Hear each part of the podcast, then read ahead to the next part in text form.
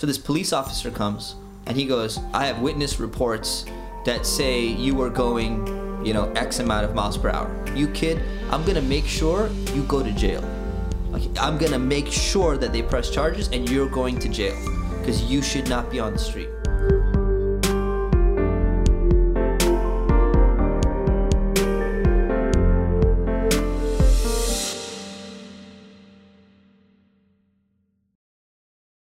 Assalamu alaikum, everybody. Welcome to another episode of the Prophetic Mentality Podcast. Today we have a very special guest, Southern California's very own Sheikh Mustafa Omar. A little bit about Sheikh Mustafa for those of you that don't know him. Sheikh Mustafa spent some years studying Islam in the East. He spent time in Nadwat al Ulama in Lucknow, India, and Al Azhar in Cairo, Egypt. Sheikh Mustafa holds bachelor's degrees in theology and Islamic law from the European Institute of Islamic Sciences and a master's of Islamic studies from the University of Gloucestershire. He is the current education director at the Islamic Institute of Orange County and founder of the California Islamic University. As always, links to our guest's social media and about pages are included below in the description if you're watching on YouTube, or in the podcast description if you're listening through your favorite podcast app. Now, on to the good stuff. We originally scheduled with the Sheikh about one hour to discuss the topic of masculinity in Islam. However, we ended up recording for almost four hours with the Sheikh. Honestly, the time just flew by. So, since the recording was so long, we decided to split up this episode into two parts. In part one, what you're listening to or watching right now, we go into the Sheikh's personal story on how he ended up on the path of knowledge. And let me tell you now, it's a pretty crazy story. And Sheikh Mustafa is an amazing storyteller. He had me engaged in cracking up the whole time. In part two, we get into the topic of masculinity in Islam and we discuss some relevant legislation that has currently gone into effect in California. And that's all I'm going to say because you're going to have to watch this one for yourselves. Recording this episode was delightful in every way, so I hope you too enjoy listening to it as well. Assalamu alaikum, and on with the show. Assalamu alaikum. Welcome to another episode of the Prophetic Mentality Podcast. Today I'm joined by my co host Munir, and we are joined by a very special guest, Sheikh Mustafa Omar from uh, Orange County. Assalamu alaikum, Sheikh. Walaikum salam. How are you doing today? Doing excellent. Alhamdulillah. Today we wanted to have you on to discuss um, uh, the certain topic of masculinity in, in Islam. Uh, inshallah, we want to get into that a little bit later. But first, I wanted to kind of touch base on your kind of your journey to getting where you are now. Um, I know your journey to Islam and being a sheikh is probably not as linear as most would think. Uh, so, can we probably get into that a little bit first? Sure. Uh, where should we start? Uh, high school? High school. Alhamdulillah. All right. So high school. Yeah, I went to public school. I went to Tustin High School. Okay. Um, you know, kind of my mentality was uh, uh, the way that I was raised, kind of semi-culturally practicing Muslim. Uh, we probably never prayed outside Jummah prayer Okay. uh, when it was convenient, right? Because I'm in school, so obviously no, not happening that much. We'd go for Eid prayer. Uh, so not really much Islam. Um, so, like Eid Muslims. kind of like Eid Muslims, but maybe like one notch above. Sometimes Jummah Muslims, like you know. Mm. So, so yeah, so a little, little bit one notch. We're not, we weren't that bad. you know, so- and uh, so that basically meant that uh, most of my friends were non-Muslims. Right? Okay. So my Muslim friends were only pretty much like at parties. Either I'd have like a Hindu friend or a Muslim friend because my parents socialized with, with those people. hmm Uh, other than that, I really wouldn't see anyone else. So almost all my friends are non-Muslims. All my uh, you know things that I do and people I hang out with, everything else is pretty much influenced by not non-Muslims. So that's kind of what high school was for me. And then uh, what happened was in high school, probably somewhere around junior year, uh, we went on a family trip to Mecca. Okay. And when I came back from Mecca, that was like a, a huge thing for me because I'd never seen Mecca before. It was like a huge cultural shock. You know, adhan five times a day, this and that. You're going to the masjid. So I actually became kind of interested in Islam a little bit uh, after doing Umrah and visiting Mecca for the first time. So I came back and I started like, you know, I want to take this Islam thing, you know, seriously. hmm Uh, so I started. Um, I started praying a little bit more. hmm Uh, I started, you know, telling my friends, you know, Islam is this, Islam is correct, and Islam is an awesome religion. But it was kind of like a, uh, my own version of Islam. Whatever you kind of perceive from the culture that you kind of. No, not only that. So the thing is, I didn't really like the culture. So I was kind of, a, I was kind of a very anti-culture uh, kind of guy. Okay. So for me, if I if I'm gonna practice Islam, it's got to make sense to me. So I got a Quran translation, and anything that kind of made sense to me, I'd be like, yeah, this is what Islam says. If it didn't make sense to me, I'd be like, I don't, I don't want it. So it's an individual education. Very individualized uh, to the point where I'm like, you know what, it doesn't make sense. We're gonna pray in Arabic, right? Because I don't know what I'm saying, Mm-hmm. so I'm just gonna pray in English. So I started praying in English. You know, if I'm late for school, you know, I, I used to drive to school junior. Uh, I'm like, you know, oh, it's okay. Allah will understand. I'm just gonna pray while I'm driving to school, you know, but in English. so, so it's just kind of like this custom-made uh, version of Islam that I kind of got into initially. Uh, eventually, it led to like uh, rejecting hadith too. So I'm like, oh, these these hadith don't make sense. So Quran only Muslim. So Quran only English prayer type of Muslim. Uh, that's where it got to like around high school. I mean, that's where people are nowadays. Most of That's the where time. people. Yeah, so, You're- you're an so- so- OG. So, for, for me, it's like You were ahead of the curve, Ex- actually. exactly. I'm like, you, you guys are doing something like that's way back in the days, man. Like, been there, done that, you know. So, so for me, it's like, you know, you guys aren't doing anything uh, original, you know. so, so, so that was high school, right? Okay. And then from high school, basically, I go into college, and then in my first year in college, I attend this class on philosophy, and uh, this class basically breaks down my entire worldview. Of course. Uh, and I basically stopped believing in God, and I end up becoming an. was it like just an intro to philosophy course? It was an intro to philosophy course. It was a critical thinking course specifically. I still remember the book. The book was called um, "How to Think About Weird Things," and uh, it got like from quotes from like Aristotle and talking. It talks about like it's a very modern um, like uh, analysis of American society.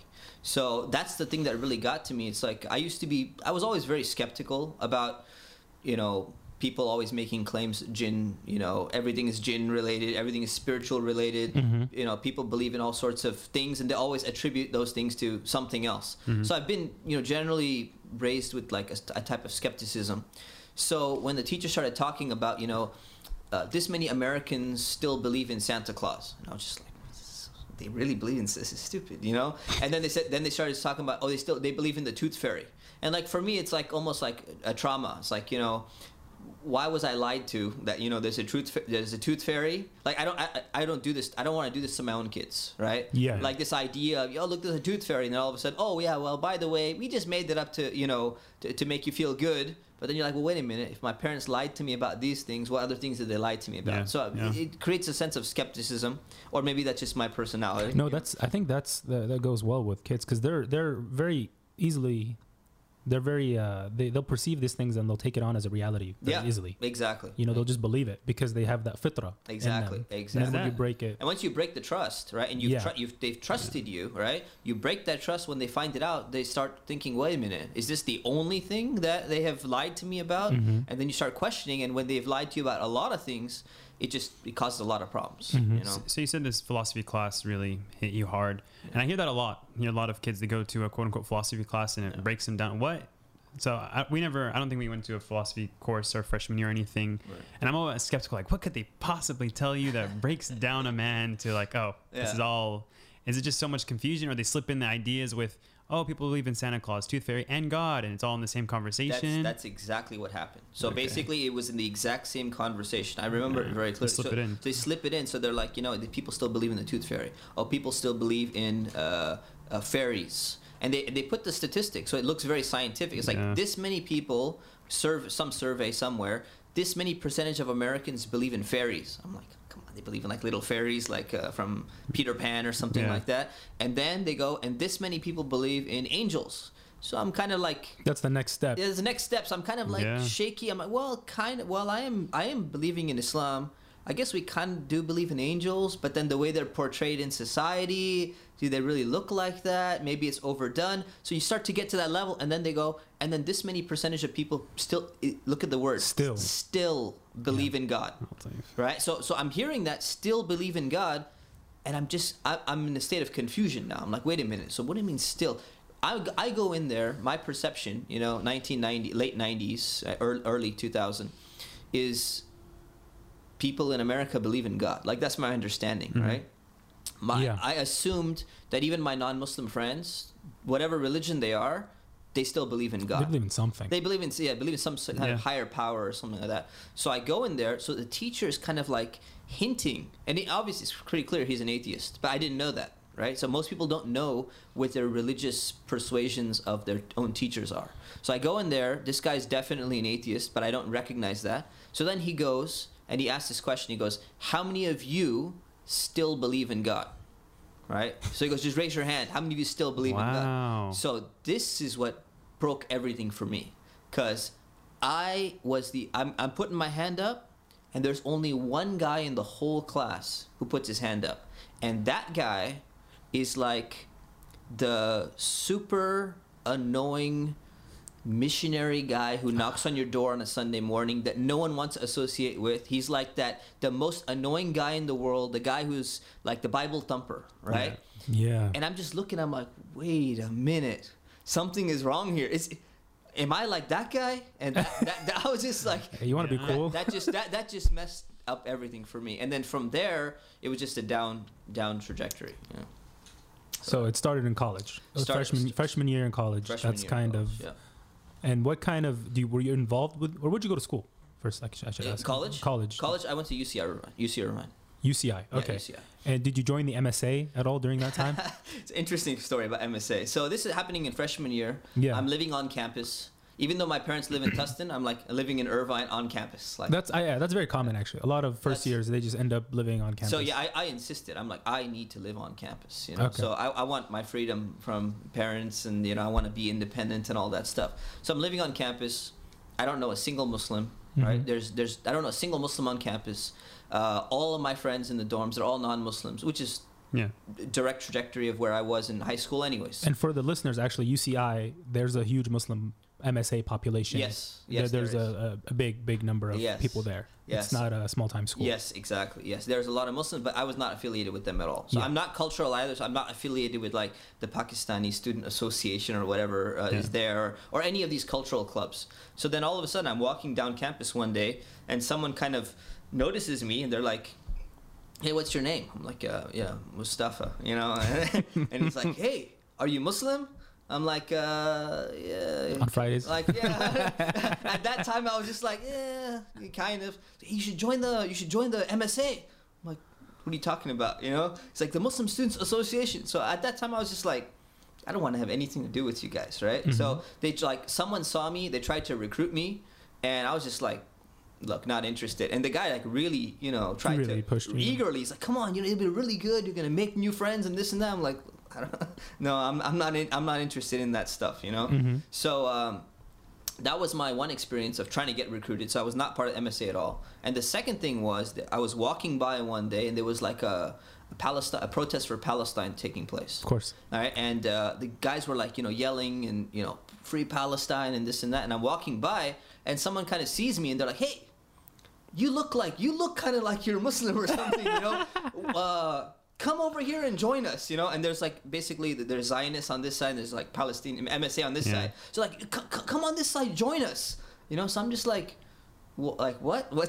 What's going? And I had been to Jerusalem before, right? So Mhm. I I know, uh, you know what it's like, but I didn't really know much about the issue outside, like from a religious perspective. I just know the political perspective. So I'm just like, no, you guys, you know, you guys seem to be like yelling and screaming and like, you don't seem to be very objective, you know. So I just like, I'm like, no, I, I don't want to really join you guys. Like, if you guys, if you guys are a little bit more quiet, like I know I've been to Jerusalem, but it's like what you guys are doing, like, no, man, I'm not interested. And then so It's a bad look for me. I already got affiliated with the missionary guy. I can't. I can't. yeah, because again, like one of the things about philosophy, right?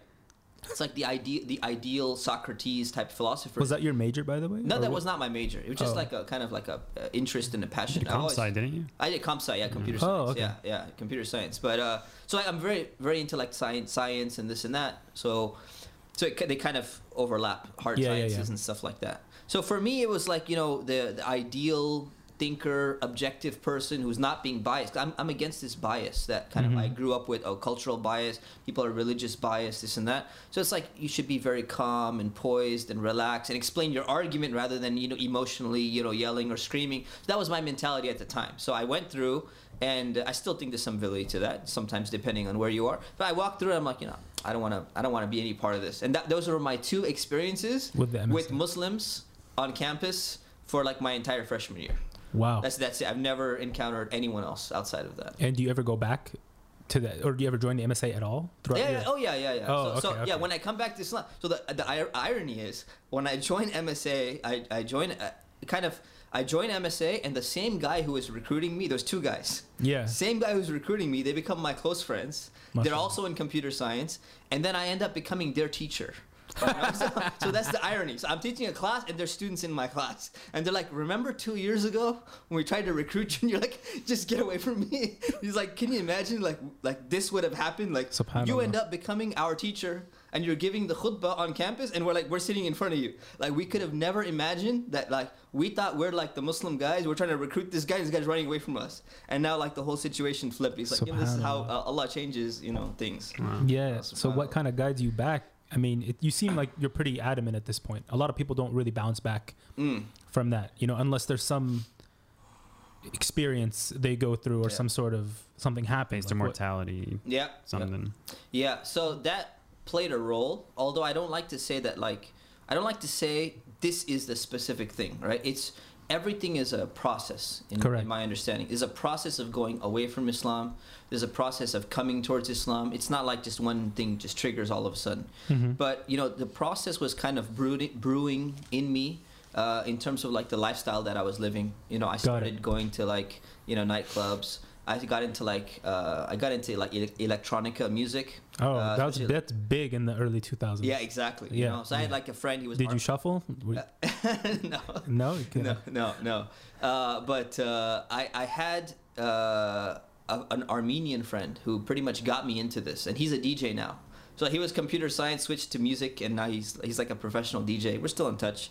Um, so he got me into this music. He's like, this is the most intellectual music. Because I used to listen to also. I at that time I was listening to like uh, like alternative, listening to like rock stuff like that. Before that, I had listened to you know rap. When I was younger, I listened to like. um uh, what else like dance and you know uh, Kiss FM type of stuff and all Mhm, that. mhm. So at that phase, I was like at rock, basically alternative rock, things Mhm. like that. And he's like, no, no, you're you're in the wrong genre, man. You need to, you know, you seem like a pretty smart guy. You know, you seem like a guy who values like intellectual, all Yeah. that stuff. The most intellectual music is is is uh, electronica, like uh, you know, uh, trance. Tiesto. I, I don't know Tiesto. oh, you don't Tiesto. No. Was he big in the 2000s? Okay, but he's yeah, okay. yeah, like EDM essentially, right? Electronic dance music. electronic dance Yeah, music, yeah. but with all its v- variations. You know, like Okay. Goa trance to like happy hardcore to like e- everything, all the way to like Oh, gabber. you were you were I don't even know what you're talking Yeah, about. I don't know. I, I- I know what you're. yeah. so, but since you're into like recording and stuff, so it's like it goes by beats per minute, right?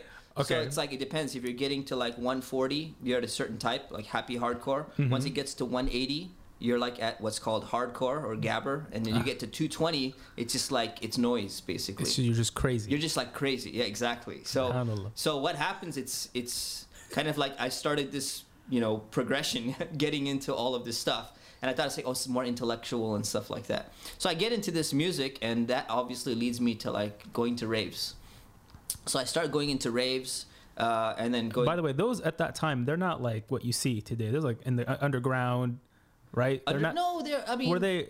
They, they were yeah. There's desert raves and stuff like that. Yeah, the underground, like they're kind of outside, but they're not that much different. I, I don't. Okay. I don't. I don't think. I don't think it's changed that much actually. Okay. Um, but yeah, uh, so I started going to raves and stuff like that, primarily for the music. But obviously, there's an entire culture that comes Yeah. with that. yeah. You know, so I started hanging around with some people who are doing that. You know, doing that, and I just I wasn't feeling comfortable because at the same time I'm still struggling internally. I'm like, you know what? I'm not gonna. I'm still not gonna drink alcohol. All right, so I'm not gonna drink alcohol. Uh, not because I'm Muslim anymore, but just it's gonna impair my intellect, right? So I have Mm. this idea of like, you know, I don't want to mess up my mind, right? Yeah. And I don't want to be, I don't want to be doing like you know a bunch of drugs or something like that, uh, because Mhm. that's gonna mess up my mind too. So I saw some of these guys who are like raving, like they're really messed up, you know, Yeah. because they've been even dropping, you know, uh, doing ecstasy Yeah. basically, and I, I'm concerned about that because I'm like I, I, I value my mind.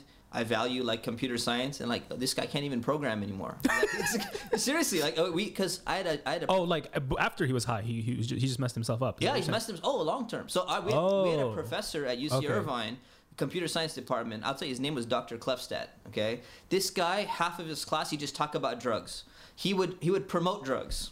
Like this, it's a weird, it's a weird guy. Basically. He's tenured, I'm sure. Yeah, he's why. definitely yeah, he's tenured. Right, he's still there. I, I checked, I looked him up recently. Ironically, Still functioning this, brain yeah, cells. This guy, this guy would just promote. He's like, you know, and there's legal ways to do it. And you could buy ephedra, you know, and it's it's like buying speed, and it's really good. It helps you program, and you know, I don't know why people talk bad about drugs. And this is like in the early 2000s, when before this whole marijuana, you know, recreational discussions going on. This guy was like, he was the coolest teacher, but he was the most ineffective teacher because he wouldn't teach us anything except about drugs, mm-hmm. right? So he's talking to some of these students who are basically dropping at, at raves regularly And they're like, yeah. and and no, I know, and they're like, yeah, you know, I've been doing it, and he's like, yeah, you know, but you you got to be you got to be really careful because if you do it too much, it will mess up your memory and it, it's gonna mess up your mind. And then the guy's like, yeah, you know, I think I think I can't remember things, and I have this problem. He's like, oh, it looked like you already overdid it, you know, like Oh you know, you should have been careful. So I'm listening to this, I'm like, whoa, I don't want to, you know, I I like the music, but I don't want to end up like this guy. This guy can't even remember anything, you know. Wow. This guy was like dropping like every weekend, right? Mm-hmm. Dropping meaning like taking ecstasy, Yeah, yeah. right? Yeah. So rolling, whatever. They there's call it rolling. yeah, roll, yeah, rolling, E, drop, yeah. yeah, Yeah, rolling, dropping would be like LSD or something Yeah, like that. Yeah, drop acid. Yeah. Yeah, so drop acid. So this, you know, this, uh, so that's kind of where I am. Is that a computer science thing? Because I knew some computer science people back in school. They're also Muslim too, Mm. and you know they drop acid and take shrooms. I don't think it's a computer science thing. I think computer science people generally uh, tend to be more isolated, a little bit like stick to themselves, Mhm. you know, because they're on their computer kind of by themselves. So they, their the social life is a little bit less, and that kind of inclines them more towards this kind of culture because it's more of an individualistic culture. Got it. You know, you're not in a rave dancing with someone else like you would be like in a nightclub, right? You're in a rave basically dancing by yourself, primarily listening to the music. Got you it. may end up with someone else because you know you're high or something, but it's it's more of an individualistic type thing. Okay, Yeah, that that's my theory. that, that makes sense. Yeah.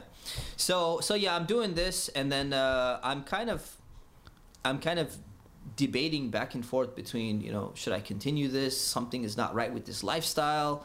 Uh, I'm becoming very materialistic, so this is just an internal struggle going on. It's hard to you know recon you know recollect all the thoughts that were going through my mind. But there was definitely some sort of like you could say like agitation. there was internal agita- there was agitation. agitation. I'm like, is Yeah. this is this what life is about? You Yeah. know, like is is is this you know is this what I'm supposed to be doing? Yeah. So, uh, kind of those thoughts are going through. Sometimes I just think this is dumb. The people I'm hanging out with, they're making dumb jokes, and I'm just laughing at it. I'm like, this is just, this. We're just being, we're being dumb. Empty right? conversations, Empty yeah. conversation. It's just there's no real purpose behind. There's no, there's no substance behind it. Yeah. Right. So that's kind of getting to me and bothering me a little bit. And then uh, I got into street racing. What? S- Street racing. so simultaneously, I get into street racing, basically. So I know it's kind of uh, uh You're so, really trying to preserve your intellect. so it's, it's the company that you keep, right? So somehow the company that I was keeping, they got me into street racing, right? okay. And uh, in a really, uh, in a very dangerous fashion, right? So like street racing on the freeway, right? Which is That that sounds which is- ridiculous. it's ridiculous. It's really dumb and it's really dangerous. But again, it's like it's that peer pressure, you know. okay. So uh, I get a brand new car, Lexus IS 300. Like the same month it came out, it was like a really big thing. Uh, my, my parents get that for me, and uh, you know I start racing, uh, and I'm learning, you know, what to do and this and that. So yeah, I mean, long story short, what ends up happening is I'm racing regularly, and one day I'm I'm I'm investing in the stock market with money that my parents gave me. Uh, I'm just getting frustrated with school. I'm getting frustrated with this culture. And then one day I just wake up and I decide, you know what? I remember that day was a Friday morning. That day I'm just like, you know what? I'm I'm just really I'm just pissed off. I'm just really upset. Sick and tired of all of this. And uh, I just want to live my own life. I'm, I'm, I'm at home for that day for some reason. I came back from the dorm and I wake up and I open the I open E Trade and I look and I'm like my investment of Juniper Network that I had invested during the the, the dot com Yeah. you know bubble, it it like went down fifty percent. Okay, it was like Yeah. a stock market crash. Yeah. So I was just like furious, man. I was just like, I just lost a ton of money, and I was trading on margin on top of that. Like the one day I trade on margin, it's like I get killed. Yeah. Right? So I'm gonna get a margin call now. Lost all this money in the stock market. I'm just really upset. And then my parents are telling me, my, my mom calls me like downstairs. We live in a big house. She calls me downstairs. and She's like, I want you to take out the trash. I'm just like, oh, I, now, now like now I'm just at another level, right? I'm just like, look, my whole life I've never taken out the trash, right? Like I just we didn't really have many chores to do. So now all of a sudden she decides like on the day that the stock market crashes, somehow somehow I'm gonna like I'm gonna manifest my authority as a parent and tell my college age son that you need to go take out the trash. Okay, so she has a tafsir class happening at her house. So it's like the first time she's asking me to go take out the trash because all these women They're are gonna to- come and do a tafsir class at her house, right? So I get up and I'm like, you know what, man, just forget this. I'm I'm done with this. Uh, I start like I put some clothes in my backpack. I check my accounts and everything, and I'm like, I'm running away from home. Like I'm never coming back, and I'm leaving. So I I go, jump in my car. You I'm- take out the trash? uh, I didn't take out the trash. No, I did. I did not take out the trash. so I jump in my car and I'm like, okay, I'm ready to go, man. You know, turn it on, and I'm like, I'm just gonna zoom out of here and done.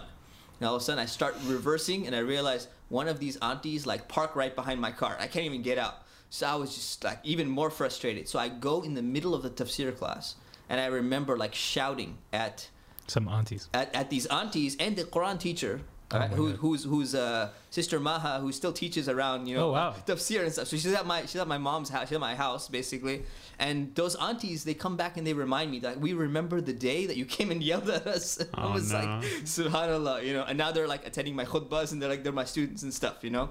So that day, I came and I yelled and I'm like, you know, you know, someone needs to move their car because they parked behind me, right? So one of the aunties like, oh yeah, I didn't realize it was behind. I'll, I'll move the car. So she goes and moves the car. I get out. I'm still frustrated. I'm upset. I just I, I go and I start driving and I start, start driving, taking the five south.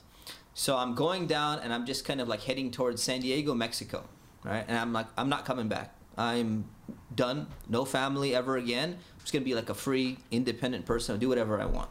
So I'm driving down. All of a sudden, it's 300 ZX twin turbo comes and cuts me off and gives me the racing signal, right? Mm. And I'm just like, you know, today, you know, t- today of all days, today is the day you want to do this, right? And I was driving normal. I was just, I wasn't speeding or I was just driving kind of normal.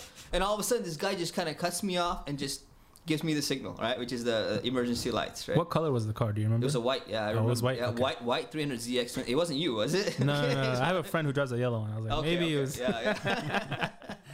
so I'm going, and I'm about uh, near near Oceanside by that time, and uh, I had a You're, you're a ways away. That's like an hour drive. yeah, it's about an hour drive. Yeah. Yes, I've been going for quite a while. I'm Yeah. almost there, and I'm just I'm heading. I haven't even made a plan where I'm going to go. Either I'm going to get a hotel in San Diego, Or you're gonna I'm going to cross the border and just be in Mexico. Right. So I'm on my way. I'm like, I'll figure this out later. Music is blasting. Right. I got like Blink 182 on, and just like the the most the, the songs that kind of spur your anger. You know, even more. Teenage angst to the extreme. exactly. You know, so I'm going, and I'm, and all of a sudden this guy comes in, and I'm just like, oh man, today of all days, you, you really want to pull this one? So I go, okay, fine. You know, so uh, I, I, I'm like, okay, I accept the challenge. So we start, and we're going, and the thing is, the it was stupid of me too, because the five south, I, I just, I don't know why my brain was not working properly. Five south doesn't mean it's gonna be straight, right? There's obviously curves and freeways. So I'm just thinking five south, oh, all the way. This is going to be a straight, straight drive through. so I disable traction control, right? And I, th- this is what you do when you race. I'm not going to give like racing advice Yeah, or something. please like don't. I don't want that. I don't want to set a bad example for other people. Let me tell you this: in, retrospect, never ever disable traction control. It's there for a reason. Uh, and so are all the other, you know, things that are there. So this is good. The other things that he disables. yeah, exactly. Yeah.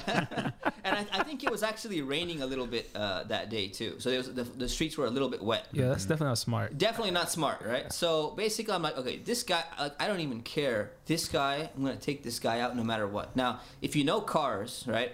A 300ZX twin turbo is a sports car. Mhm. It, it's got a sp- sports suspension. It's designed to be sporty. right? Yeah. A, an IS300 Lexus is, is a luxury car. It's not a sporty car. It's not a sports has a- car. A strong engine, but It has a strong engine, but it doesn't have a sports suspension. Yeah. It has a very uh, luxury suspension. It's designed to be like that. So what happens? It starts to wobble when you get over a certain speed, and I won't mention what that speed is, right? So the thing is, you shouldn't be going that fast in the first place. So this day, I'm just like, you know, this this work, I'm going 100 percent, right? Oh, okay. This guy is, you know, this guy's gonna go down basically. And there's a bunch of traffic, so there's still traffic during that time. So I'm going, we're cutting between cars, and we're just racing and everything. And all of a sudden, keeps on going for a while, and then it gets to a point where there's to be this giant turn coming in Mm-hmm. and i'm like no this guy's not to beat me at this turn so i try and take him at this turn and when i go i end up shifting like two lanes and my car basically ends up doing a u-turn on the freeway Ooh. at a very very fast speed which i don't mention for like legal reasons right So you lose traction in the back wheels and you spin out. Exactly. Okay. And it's rear wheel drive, right? So you Yeah. spin out. Exactly. So I spin out, I hit the center divider, and I hit like three other cars. Oh my god. Okay. So Yeah, so yeah. So that and so that incident that happened kind of kind of got me to a point where um, I started thinking about you know what's going to happen. So what really bothered me was not so much the accident. What bothered me was two things. Number one, I walked out of there and I didn't have a scratch on me. Mm. So people came and started telling me, you know, some of those aunties they used to come and they're like, you know what, Allah, you know, Allah saved you, son. Allah saved you. I'm like, you know, I don't even believe in Allah, man. What are you talking about? You know, so I'm telling you, Allah has saved you for a reason and there's a purpose and this and that. I'm like, you know, I don't really believe in that stuff, but You just got lucky. It just yeah, exactly. But it kind of Yeah. it kind of stayed in the back of my mind, Mm-hmm. right? Is that you know going that fast? There was an aspect of, you know, you know, I, I got really really lucky. I got saved. So what ends up happening? I kind of pretend like I'm injured, okay? Because ambulance came, this and that, and I'm like, I realize I'm in big trouble. So you, you don't want to be caught racing. You don't you don't want to be I don't want to be caught racing. So you I, can get charged with manslaughter in California. that's what was happening. That's what was happening, right? Yeah, So, so yeah. police shows up, and I'm getting scared. So I'm like, oh yeah, you know, my back is hurting and this and that. So I end up going to the uh, emergency room, and I'm like, they're like, yeah, they did some X-rays and stuff like that. And I'm, I'm actually perfectly fine. Nothing is wrong with me. But I was just like, I don't know how to process this. I need to think about what I'm supposed to be doing. Like my whole plan of running away from home is destroyed. Like everything is destroyed. My car is destroyed. Everything is is is going to be messed up now. So this police officer comes and he goes, I know how fast you were going. I have witness reports that say you were going, you know, X amount of miles per hour, right? And and I'm like, no, that's ridiculous. You know, that's that's not true. And actually, it was true. But uh, I'm like, no, that's not true. And he's like, look, I know you, you punk. He's like, look at a teenager, punk kid, like you kid. I'm gonna make sure you go to jail. Like I'm gonna make sure that they press charges and you're going to jail because you should not be on the street. So that's when I get released. I go home and I'm just like, if I go to jail, Life's over. life's over, right? I was like 19 or something, 19 or 20. Yeah. So for me, this is like everything's over. No more raves. No, no more. no, more intellectual music. No more intellectual music. No more. I mean, everything going through my mind. All the movies I watch. Well, what if I drop the soap? What's gonna What's gonna oh happen to me? Like, ev- you, can, you can imagine everything is going through my mind right now, and I'm just like, I'm done. Like, I'm I'm finished. I don't even know what this means. Is it life in prison? Like, what does this mean? So, uh, and he said, yeah, this is attempted manslaughter. You're going to jail. I'll make Yeah. sure that you have charges pressed against Thank you. goodness he didn't clock you. Like, yeah, whether- you know, No, if well, he had you. well, that. he wasn't there. Yeah, he wasn't Yeah. there. So that's what I'm just like, you know, when he said, "Yeah, I know how fast you're going," I'm like, "How No. could you possibly know?" Scaring the, you. The irony was the number he put was exactly the number I was going. Right. Wow. So I was just like, "How in the world did this guy figure it out?" So he figured out basically probably what the maximum speed was with the speed limitation on the car, and figured out how fast you can go. So maybe that's how he got it, but he got pretty. Hmm. You just close. gave away how fast you were going. I did, I did, but hey, that's only if somebody goes and looks up, looks up how how. I'm gonna rewind. What, the model was it? Yeah, Max. check okay. the model now. Okay. and See the, the digital speed. At least I didn't. Uh, Sheikh was fast. I was about to remove the digital speed um, uh, limit as well. You can do is- that? You can do that. You, know, you can hack it. You know, computer science. But uh, but you don't want to do that. That's very very dangerous. That's even more Like dangerous. blow the than- engine. you know? uh, yeah, yeah, you yeah, that too. So, anyway, so then I'm sitting there in my room and I'm just like, what am I gonna do? That's what started changing me. So I'm like, nobody can get me out of the situation. My dad, no matter how much money he spends, he can't help me. My mom can't help me. None of my friends. I, I, there's nobody there for me. So that's when I just decided, you know what? I'm I'm done. The only option I have left Pray to God. is to pray to God. That's it. So I made a dua, and I'm just like, you know what? Okay, God, I don't even know if you exist, but you know, if you do, uh, like help me. And I, I basically said, I said, if you get me out of this situation, then I promise, I will, and I remember this very clearly. I, I was very cautious, very skeptical. I'm like, I, I promise you that I will at least put in a real effort to search for whether you exist or not. Wow. Like that was my. that is the was like- most minimum. that was like my conditional dua. Like, and I, I, I really promise that if you help me with this, I will I will really put in effort to to figure out if this is true or not true. If you're if you're real or not real, right? so that was that was my dua. it wasn't real. No, but but but the irony was that's what Oh. changed that changed my life, right? Wow. Because when I found out that there's no charges against me, nothing happened at all. They just insurance came It just insurance. I, I didn't even know. I, mean, I was a spoiled kid, right? So my parents are paying the insurance. I don't even know what that looks like. Yeah. I got a point or two points or something like that. I had to go to traffic school or something like that. No one pressed charges. People no one pressed it. charges. No, nothing. Everything else was fine, right? So after I realized that that's what happened, I was just like, this is. I didn't say Alhamdulillah, but I was just like, this is excellent. You know, this, is, this is this is the best thing that could ever happen. And now I have this internal struggle about you know what I made a promise. I made a promise. Was this promise just like a state of weakness that you know people who hmm. are religious they just make when they get emotional and stuff? Just like the Quran says about when you're on the boat and you know people, the, even the idol worshippers, they call out to Allah. So like I think I might have encountered that story at some point, or the same mentality comes in. It's like you know what? Did I just make that promise in a in a set in a state of weakness? uh, emotional weakness because I didn't know what else to do, or did I actually make that as a real promise? So this this internal like debate comes into me. I'm thinking like, you know what, is it a real promise or is not a real promise? And then I start analyzing. I'm like, you know what, what what kind of person am I? If either I'm an extremely weak person that I just give into the emotion. I, I hope I consider myself to be intellectually strong person. Uh, I, I hope to be right. Versus, what you know, if I'm making promises, I'm just going to keep breaking them. What kind of integrity is that? So that's Yeah. that's that's an internal debate, and I'm like, you know, no, I'm like, you know what, no. I analyzed it. No, that was a real, sincere reaction that I had, and I meant what I said, and I should stick with what I'm saying. So that was my decision. That changed my life. I said I'm gonna stick with what I'm saying, and I'm gonna start searching. Now I don't know what where to search. I don't know where to go. I don't know who to ask. I don't know anything. Mm-hmm. So all I do was I, I go to the UCI library, and I say, you know what, I'm gonna. St-, and I wasn't looking into Islam at this time. I was only looking into God.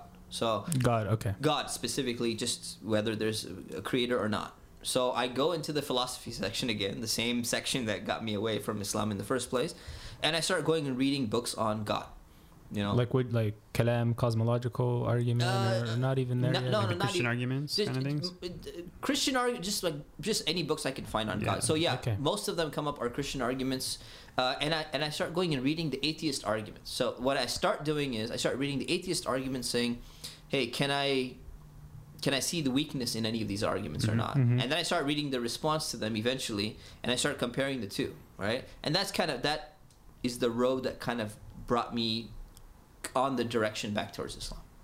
So it was reading those arguments actually, and you were like, "Oh, this is actually they have a say. They Exa- have they have a weighty Ex- argument." Exactly. It's reading Mm. the arguments that kind of first brought me back, and that was the first step. And then I started reading uh, other ones. So some arguments didn't make sense. And again, I'm, I'm like 19 or 20. So philosophy was. It's, I'm not a philosophy major.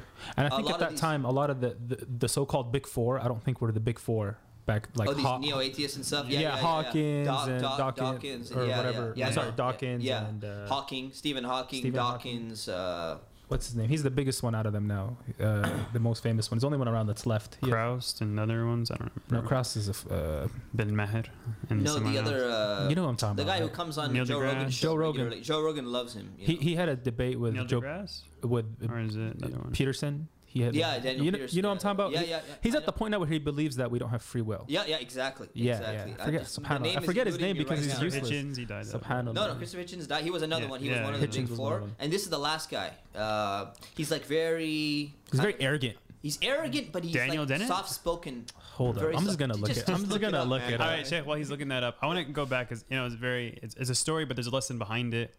And Sam Harris. wait, Sam Harris. Oh, thank God. you. How Yes. could I Yeah. this May Allah guide him. All right. Uh, Amen. the I want to go back to a point that you made, and I think this is important for people who are dealing with skepticism. They're dealing with this loss of identity and faith. And you you had a part in your story which I think is very common theme I see in a lot of these kind of I left Islam came back to Islam story is at some point some person didn't believe in God sits there and makes a dua. They Mm. make a prayer to God and they say, God, if you exist, X Y Z. Mm. And what's amazing, I think your story, what's funny is how much setup there was, you know, divine setup we can call it or whatever it is, Right. for a sincere prayer. And I and I've told some students and I've told some kids like, look, if you're because you don't know the state of the people in your crowd, right? You think, okay, you're at a Muslim event, you must be Muslim. I'm gonna assume you're doing fine, but hypothetically, Mm-hmm. you're not doing well. Your your faith is kind of shaky. Or you think, is this real? Is this real? I'm living in the U.S. Things are falling apart around me. I've told some students that look it. If you're really you're doubting anything, wake up 3 a.m. No one's gonna know you woke up at 3 a.m. Go throw some cold water on your face. Don't make Mm. you know you know what dua is. Just throw some cold water on your face because I want this to be as sincere as possible. Go put your head on the ground and say, God, if you exist, X, Y, Z. Fight, help me, guide me. If not, don't guide me. Because let's say He doesn't guide you. Mean, this is a sin- sincere dua. No one's ever gonna know you made this prayer. Right. You woke up in the middle of the night. There's like so many factors that this is as sincere as you're ever going to get in your life. Yep. If he doesn't answer you hypothetically, Yeah. you can have a case against him on the day of judgment. Allah, I made dua, you didn't answer me for your. I wanted guidance. No one's going to have a case Yeah. against Allah on the day of judgment, Right, right? So that's that. that's the point. Right. and if you ask it sincerely, He will guide you. Yep. Right. So I think that's uh, something to pull out of this story. Abs- It's not just for entertainment value, but you know, you made a dua, and uh, these duas aren't. They're not for free. They, you don't just say things right and say like, "Oh, does he exist? Not exist?" Like when you when you ask something sincerely, it's going to be answered Exactly. if it's you know if it's best for you, especially for guidance, and that's answered. Exactly. Yep. That's a good point. You got Sam Harris. Yeah, you figured it out already. Oh yeah, Sam Harris. Yeah, we got Sam Harris. Uh, where were we before the that? So You're that talking led about me the- to He's looking at the God, two arguments. and- Oh, the Yeah, God arguments. philosophy. Yes, Yeah, yeah. Yeah. yes. Yeah, and those the the cur- the the current day arguments are very. Uh, I would say they're not as sophisticated as the older. They're, they're, So they're, they're- they're, they're not. You Yeah. know, uh, they have a lot more like data, uh, quote unquote, like scientific data and stuff Yeah. that they're using. They use a lot more rhetoric because again, these Sophistry.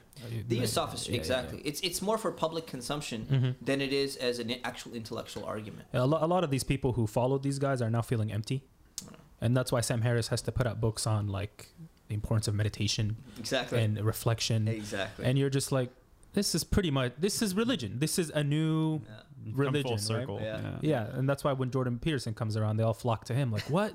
He's so smart. He's religious. Yada yada yada. So that's. Yep.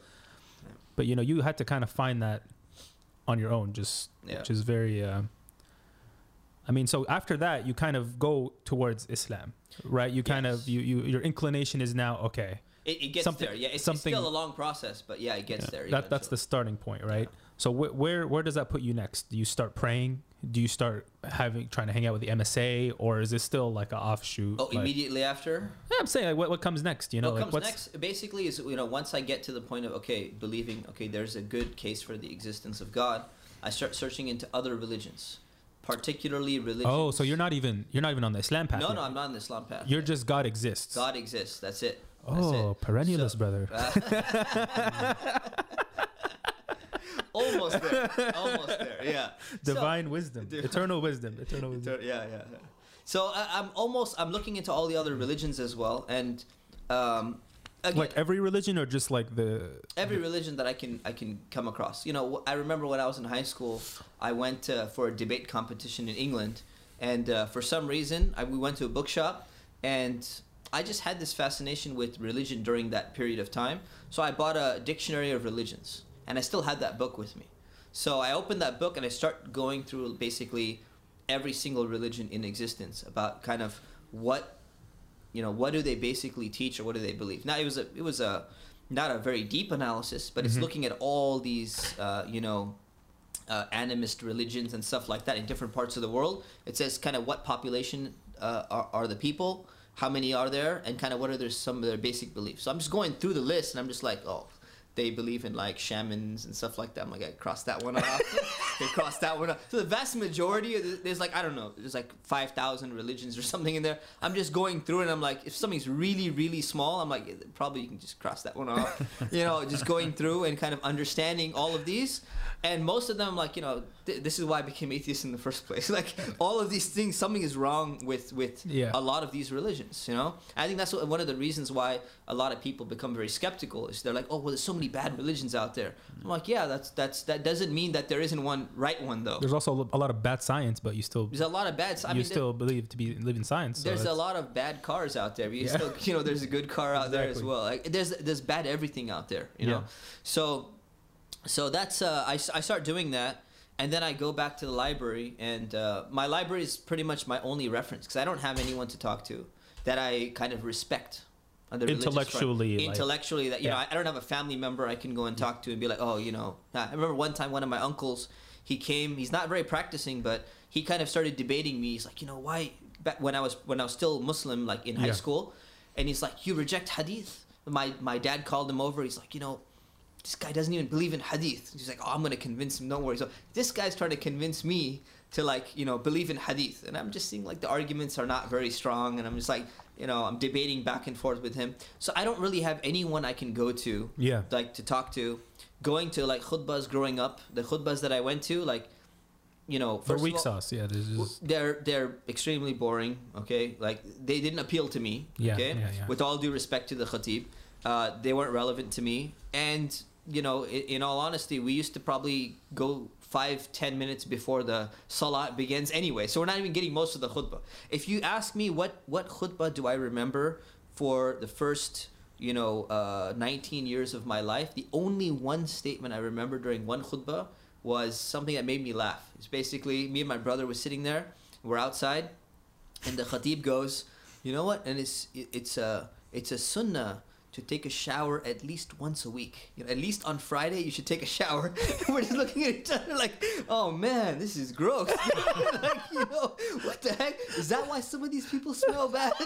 You know, that's the only thing I remember from any khutbah, like before the age of 19. Like I can't remember a single thing besides that, right? So that's that's kind of my background. So I think he meant to say ghusl, right? That, that yeah, yeah, yeah. yeah. He, he meant ghusl, basically. Yeah, yeah. So he's like at least once a week, and we're just like, whoa. These people like, don't shower. like, what's going on here? You know? So, so that's that's my recollection. So, who am I going to go to? I'm not going to go to that imam. I'm not going to go to my local imam. I'm not going to go to anyone, right? So, yeah. I don't have any connection with any person I can. I, I feel comfortable Yeah. asking religious questions to. So eventually, you know, uh, I tell my dad, you know, I'm, he didn't know anything what was happening, but I tell him like, you know, I'm kind of interested. I might join you for, you know, a Friday prayer or something like that. So I'm just reading by myself in the library, but then I'm like, you know, what, maybe I should go and attend this Friday prayer thing again. I should start this up again. So I start attending Friday prayer, and uh, one of the people who was giving the khutbah, he was. Uh, he was kind of like a guy. He's like he's the son of an imam. Uh, those of you who know Molana Meter, he's a Cypress Masjid old old time imam. His son was basically Cal State Fullerton doing his master's degree business management, and he used to read up on philosophy too. So one day I'm just like sitting in the khutbah and I'm listening to him, and he mentioned something about like like something intellectual, Ooh. and I was just like, "Ooh, this guy's like." this guy's kind of smart. Like this is this is not normal. Like a Mhm. it's like a like a Muslim guy, and he's giving the khutbah, and he's he's kind of like intellectual. He, he mentioned something, so I'm like, this is interesting. So I told my dad, I'm like, you know, I wanna you know like just talk to this guy for a few minutes afterwards. So I used to go and just ask him very superficial questions, just to to test him.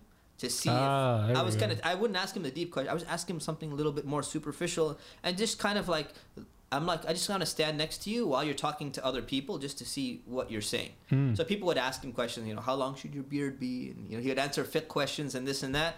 And uh, one day, I'm just sitting there listening to him, Mm. and he mentioned something about, uh, he goes, someone asked him something about uh, philosophy or, or something about philosophy. Okay. And then he goes, you know, oh, Imam Ghazali, he refuted the philosophers. I'm just Oh. like, whoa, philosophers refute? That sounds interesting. Like, what's this? Who's this Ghazali guy? Like, you know? And he's like, yeah, yeah, Imam Ghazali, he wrote this book against the philosophers, you know, responding to their arguments. I'm like, what kind of argument? Arguments about like God and stuff like that too. He goes, yeah, he responded to all that too. I'm like, whoa, whoa. There's like a A Muslim guy. there's like a that? Muslim imam guy from like hundreds of years ago who like wrote this stuff, and he's like, yeah, yeah, there's there's a book there, but but you shouldn't read it. I'm like, why not? He's like, no, no, it's a very advanced book. It's not a book you should read. So for me, I'm just like, I'm kind of that person. Someone's like, you know what? No, you can't do it. I'm like, oh really? Oh, I'm just, I'm gonna do it then. I'm gonna do the exact opposite. So he's like, no, no, it's way beyond your level. You shouldn't do it. Yeah. So all of a sudden, I go online, Amazon was just like picking up at that time. Yeah. So I'm like, you know what? Okay, I got the name Ghazali. I'm gonna look this guy up.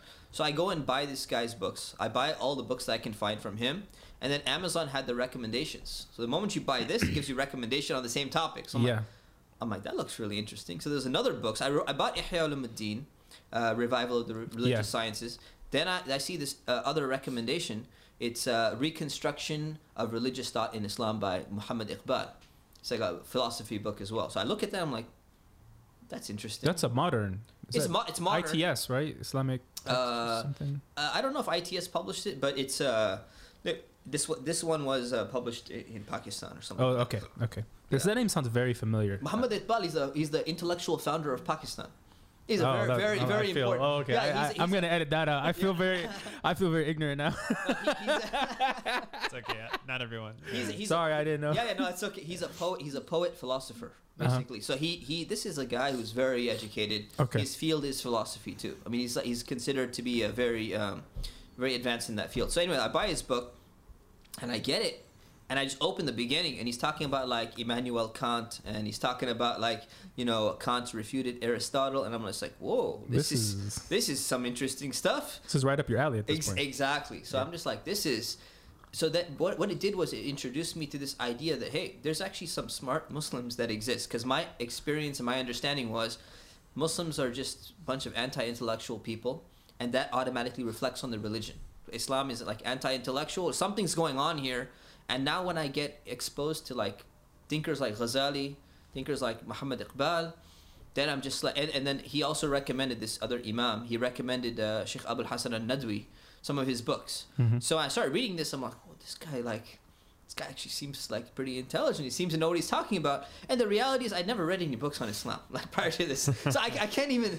I, I'm not even. I'm not even supposed to make this judgment. I had not actually read any books at all. In, in, in my I, honestly before. It's just your preconceived notion of what they would be if you had read them. Exactly. I never actually read an entire book. I think in my entire life. Um, before before college. So like my entire even the books we're supposed to read in high school. Oh, I yeah. just read the cliff notes. You know, Yeah, yeah, Like, yeah, yeah. I didn't even read the whole cliff note because that would take a lot of effort too. So I just but I still got A's in classes, right? So that's the problem with our school system. But I had not read any of these books. I was not a reader, right? I read comic books, but I don't read actual Ca- books. Catcher in the Rye. Didn't uh, read that. Did- did- I uh, read the cliff notes on it, the right? Cliff- what was the Uh, other Prayer for Owen Meany. I've read, you know, Little Women, Lord of the uh, Flies. Lord, of the Flies. Flies, Pride and Prejudice. Pride and Prejudice. Uh, so Sheikh, this is a good. Uh, I want to summarize another point that I think a lot of people miss, especially young people, because they're not exposed to it, just like you. They don't think Islam has had very deep thinkers that thought of ev- all the questions you've ever had, all the questions someone might have. Yeah. It blows people's minds sometimes that someone a thousand years ago actually already thought about this and answered it. Not just answered it, such a good answer. Like the question's done and dead. If you just knew where to look. yep. So I think that's something people who are dealing with these doubts and skepticism, just because you haven't seen an answer to it doesn't mean someone in Islamic history didn't already answer. it. I mean, it's 1400 years later. Do you really think you have a philosophical question that was not addressed? Right. So, well, see, the problem, the root cause of the problem is we are taught in our society that we're the most advanced people, right? In terms Yeah. of technology, we are, yep. but we're the most advanced people. We're the most intelligent people. Modernity, And we look back at everything else, the mid- medieval ages, the dark ages. These people don't understand anything about the world. They're just a bunch of people who believe the earth is flat. They don't know, you know, the just they don't know what electricity is. Therefore, they don't know anything about the world. So if that's the assumption, why would I grow up thinking that Yep.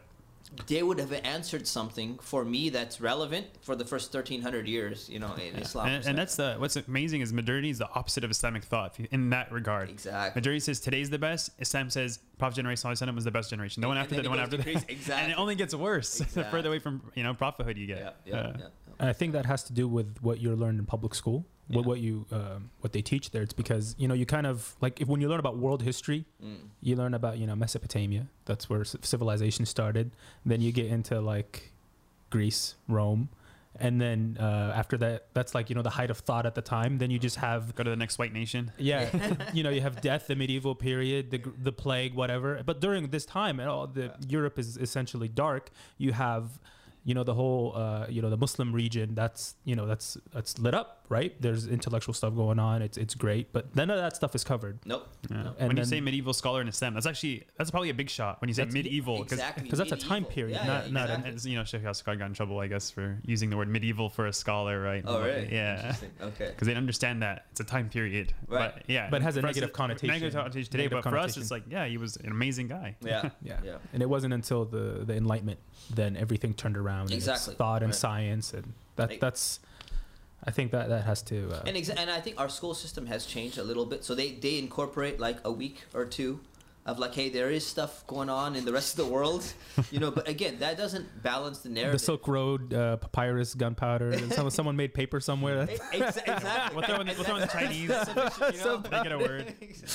I mean, your philosophy class. Is, I mean, this is when you name all the philosophers you can name. How many of them are not white? Exactly. I mean, you can tell me there's no other philosophers. Where are all the Indian philosophers, the Chinese philosophers, the Muslims They're philosophers? missing. They're Yeah, missing. Until today, they're, they're, they're still Yeah, missing. 'cause they're African not- philosophers. They're not on. they're not relevant because they weren't seen in that Western philosophy tradition. So some Yeah. of them, what they'll do is they'll define this is the Western or European philosophical tradition. Yeah, it, it's Yeah. now Judeo-Christian. Or that, that's the that's, that's the, another term that they use. Yeah. Yeah. that's like the more uh, conservative right But term the, now. the problem is that every time you know science is being presented, any subject is being presented, it's it's being presented as if we are people who are connected now with the rest of the world. Therefore, when we present something, it is an objective, universal view of the entire world. But it's Mm-hmm. not. It's not, and it's not defined that way, and that's a huge problem. Huge problem. Got it. Definitely. So you eventually make your way back to Islam. You, Eventually, get back to Islam. you find you you probably make it you know get your list down a few religions and then you, you end back at square one, right? That's yes. uh, yeah, okay. exactly, exactly. But a different appreciation and understanding of Islam.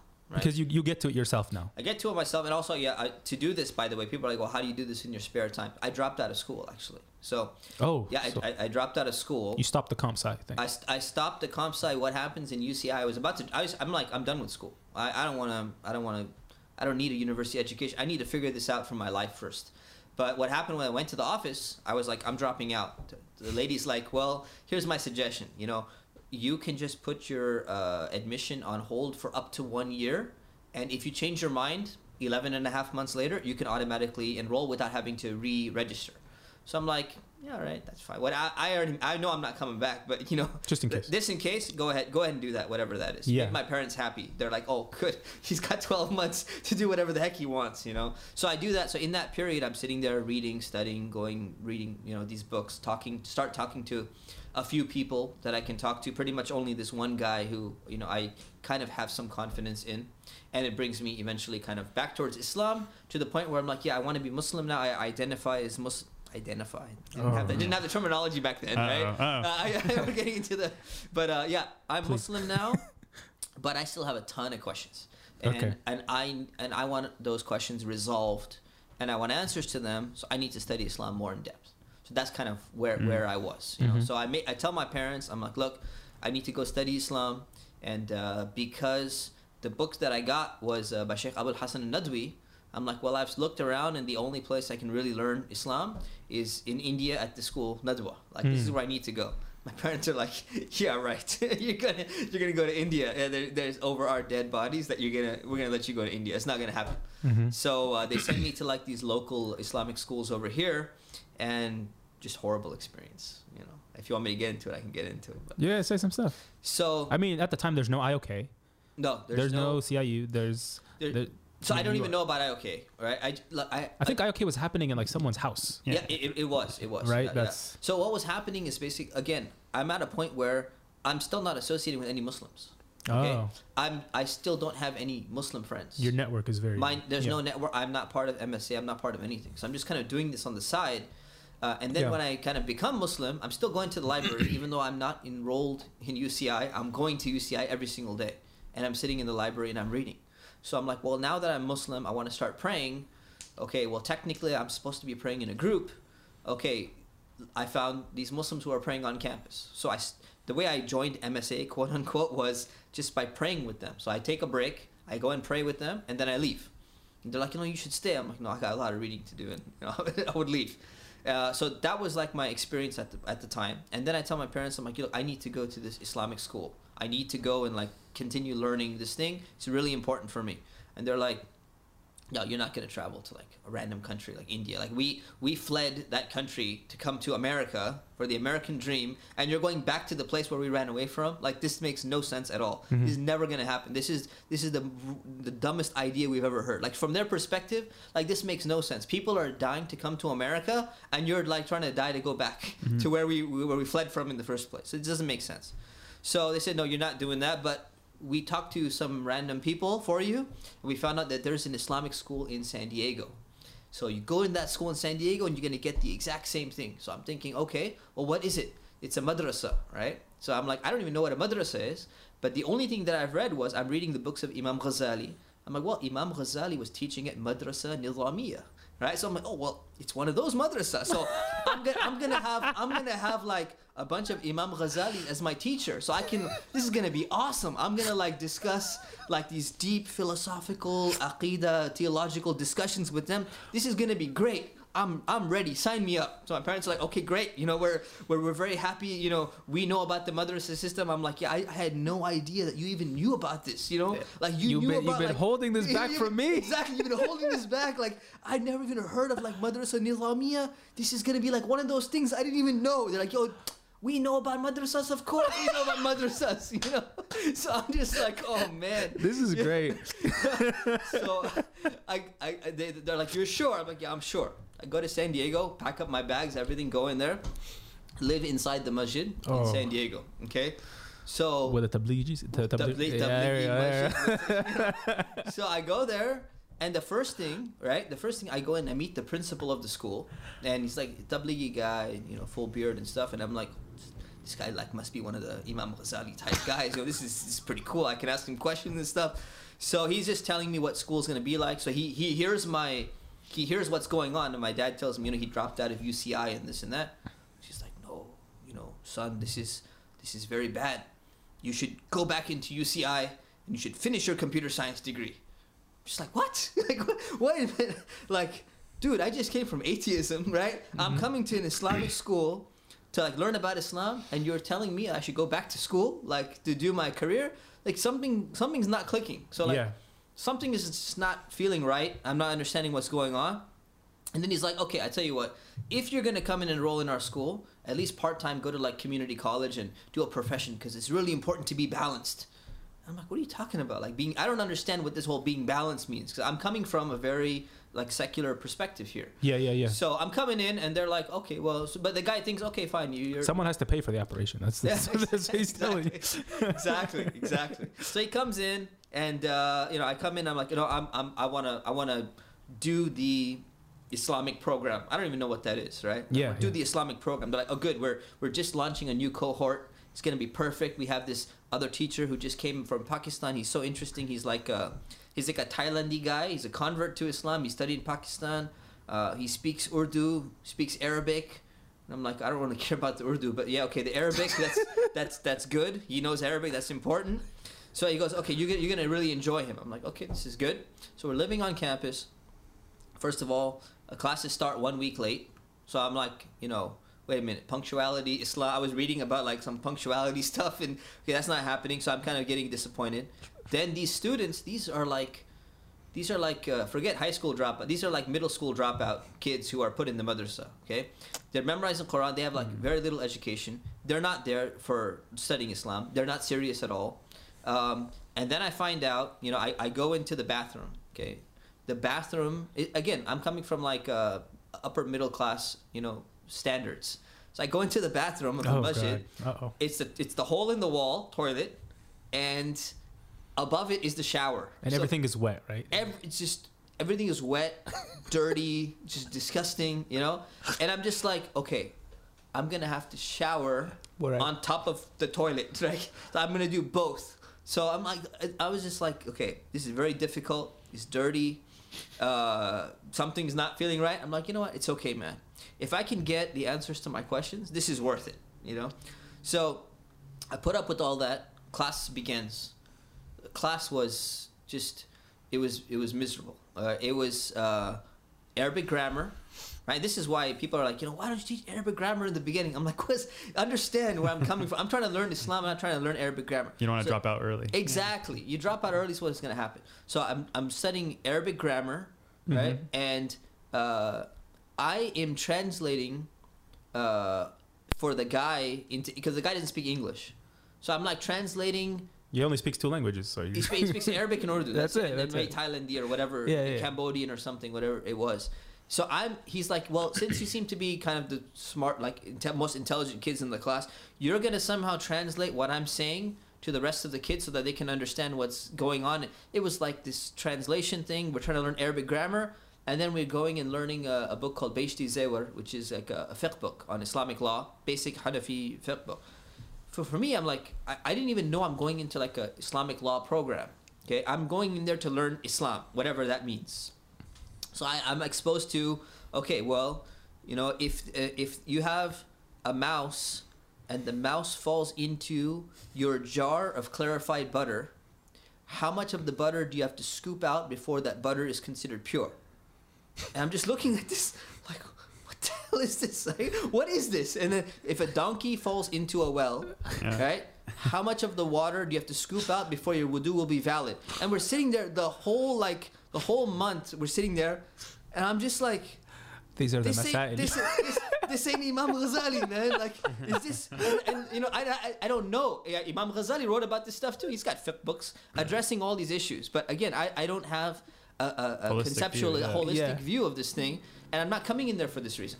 Then when I find out the majority of the students in class, the majority of my classmates, during break time, they're always leaving and they're going in the back, and I don't know what they're doing.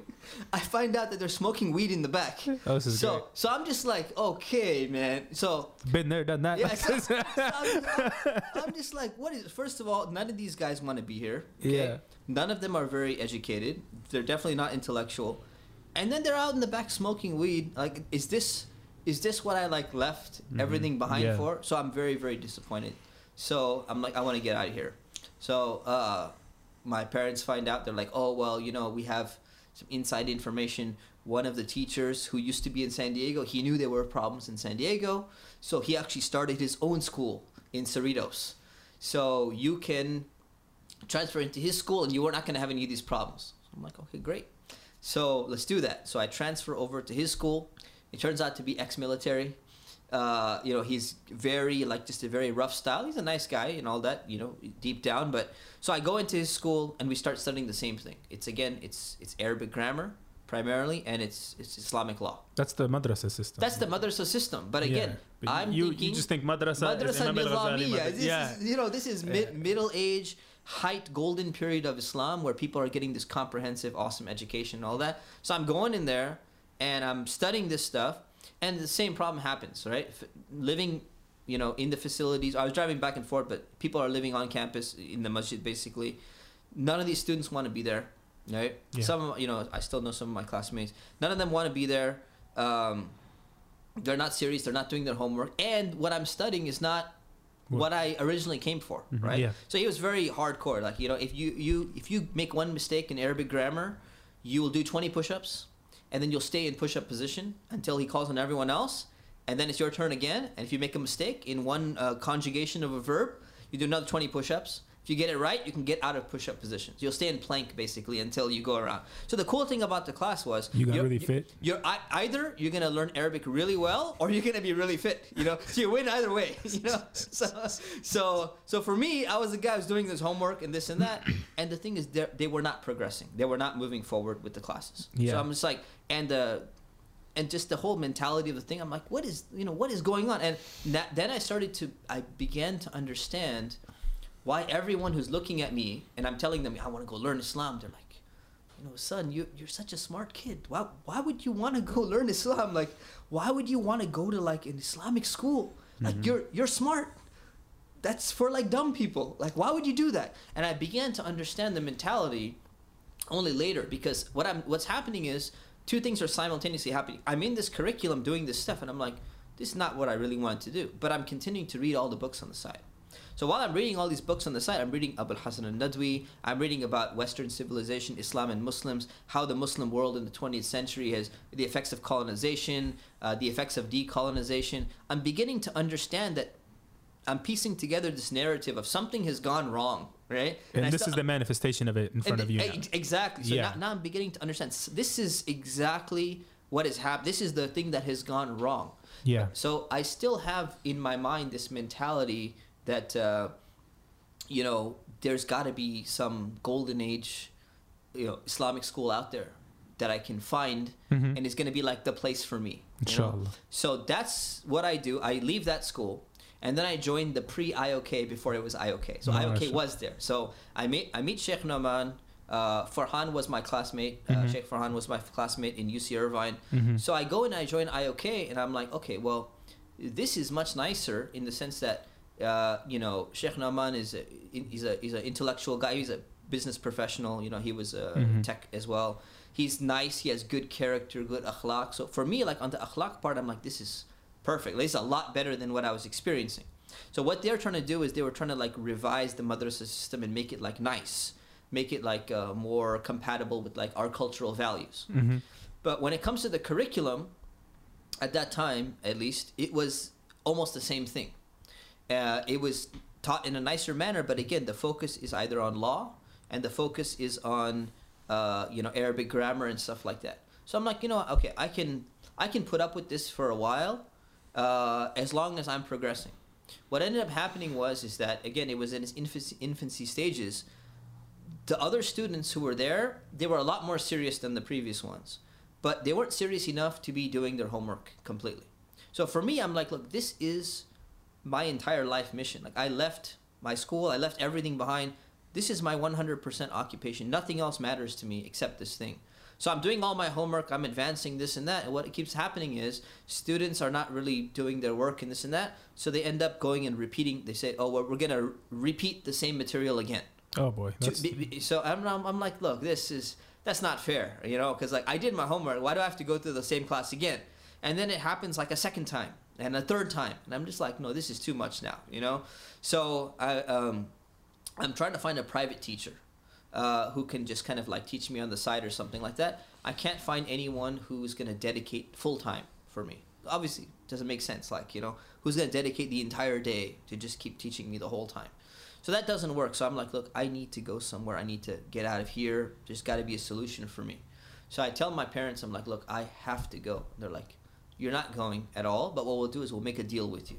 Here's the deal, because uh, you're not finding what you want in California over here. So here's what we're gonna do. You finish your degree at UCI. Go re-enroll. Finish your degree. The moment you finish your degree, we're gonna let you go to India, where you wanted to go. So I'm like, They thought you would give up. uh, yeah, yeah. They, they, they're hoping, right? so like he's gonna get the comp sci degree, get a job at Google, and forget ex- forget any of this ever happened. Exactly. Yeah, That's what yeah. their expectation was, right? So I go back in. Um, I re-enroll before 12 months are up. I'm back in, and but I'm back in, but something is totally different about me because now I'm Muslim.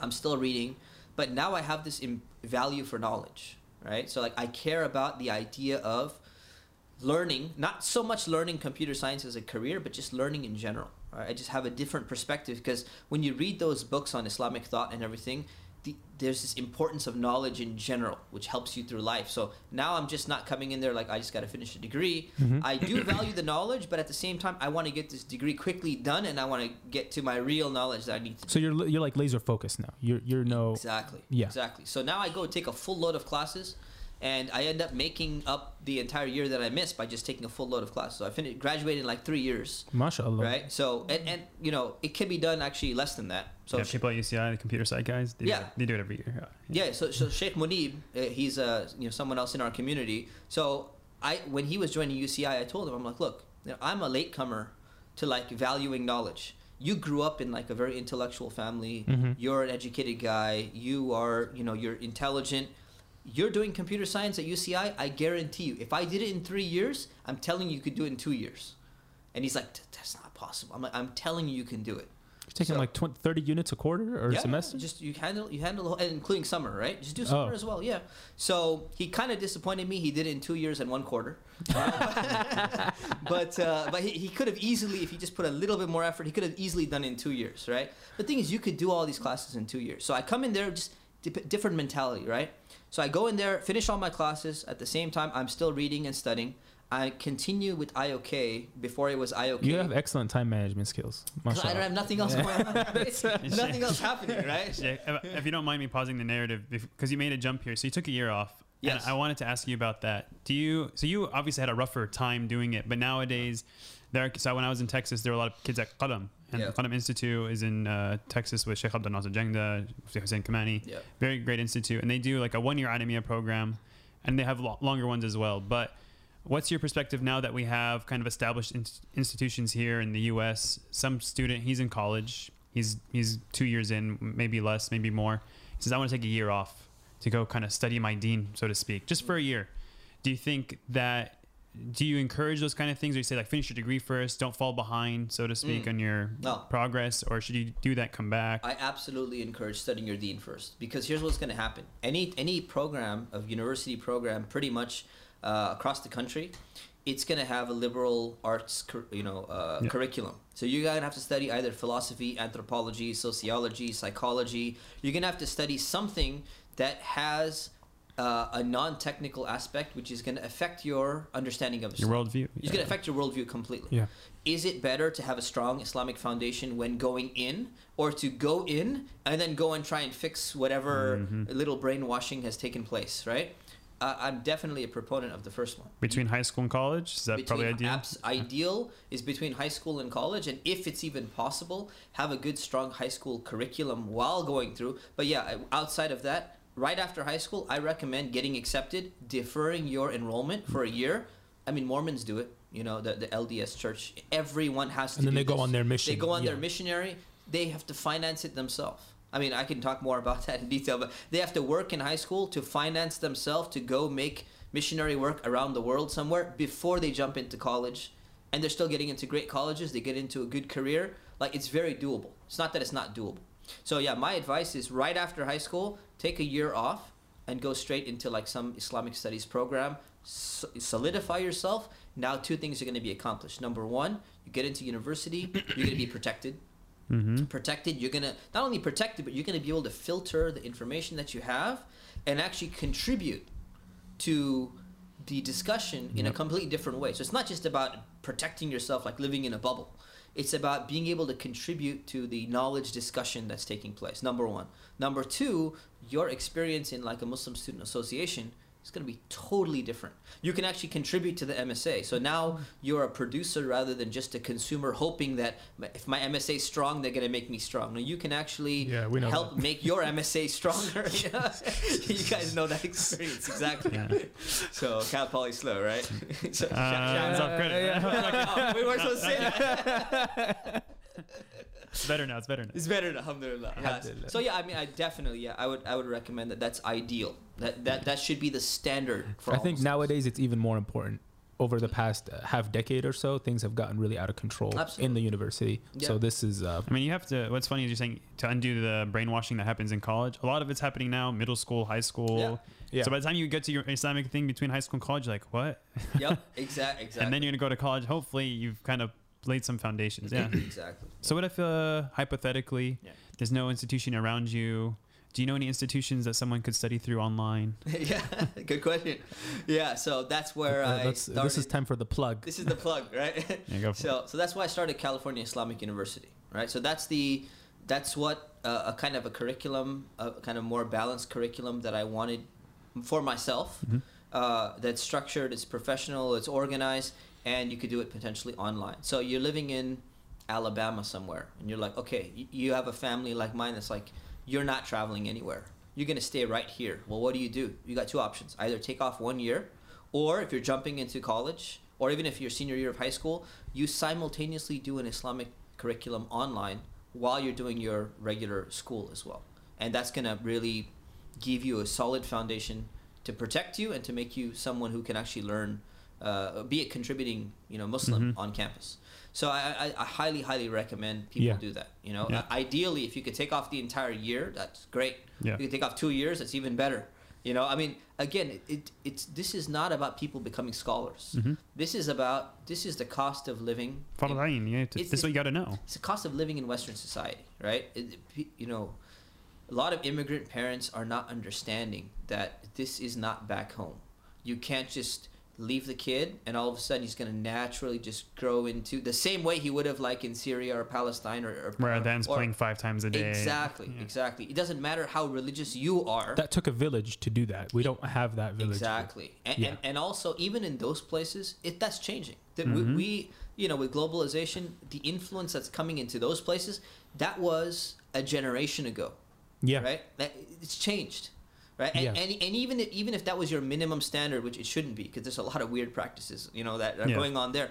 Even if that was the minimum standard, you're not even going to reach that minimum standard. That's the cost here. You have to invest Yep. extra Yeah. time. Th- People need to wake up to that. Wake up to the reality. So now there's alternatives that are there. So uh, Cal Islamic is, is an, an option for an alternative, and there's a lot more alternatives out there, which is awesome. You know, Alhamdulillah. So, alhamdulillah. Alhamdulillah. Can we go? Let's go back to the narrative though. We Okay. want to. We want to make it. We want to make it to your eventual, uh, like where you're sitting now. So, um, how do you? Where were- we were at the. He's, he's contributing back to his MSA. He's Oh, you're contributing back to focused. the MSA. I re-enrolled in college. You re-enrolled Yeah. in college. Okay. You, you Finish, finish it uh, real quick. Full time, full time schedule. I'm reading Right. on the side, Yeah, and what's happening is because I'm reading, so I'm not really part of MSA technically at this point in time. you're too busy. no, not so much too busy. So here's what's happening. It's like, uh, you know, and I fault myself for this, but I'm, I'm telling you what my mentality was at the time. Okay? Got it. I'm not telling you what I believe about MSA now. Okay. So what's happening is I'm reading all this stuff, and I'm coming in and I'm praying with the MSA people because we're pray we pray together as Muslims. I get that part. But then when I look at my MSA or MSU for UCI, right? Um, they, you know, even though MSU uh, at UCI, even in my day, was one of the more active MSAs in the country. From my perspective, I'm going and reading, and I'm coming in here, and I'm realizing it's more of a social club, Yeah, right? And people are socializing, and a lot of them don't know very much about Islam, and they don't take Islamic studies as seriously as I'm taking it, right? So for me, I'm coming at a totally different, you know, uh, perspective. So I'm going in there, and they're like, "Come on, man, you know, socialize with us." I'm like, "Socialize with you? Like I'm, I gotta go read. Like I'm supposed to. I'm here to learn about Islam. You guys want to come and like read with me? Do you want to, uh, you know, start learning Arabic with me? Do you want to, hey, you want to read some of these books? And they're like, no, no, let's just hang out. You know, we're just gonna have like a hangout thing. So for me, I was very, uh, I was not into this whole hangout culture, right? And I understand now. some people need it. That's what I'm saying. Some Yeah. people need it. There's, Yeah. a, there's a very important value that it plays. Yeah. But during my experience at that time, I'm just like, look, It's not for you. it's, I don't need this, Yeah. right? Like that's good. It would be nice and fun and all that.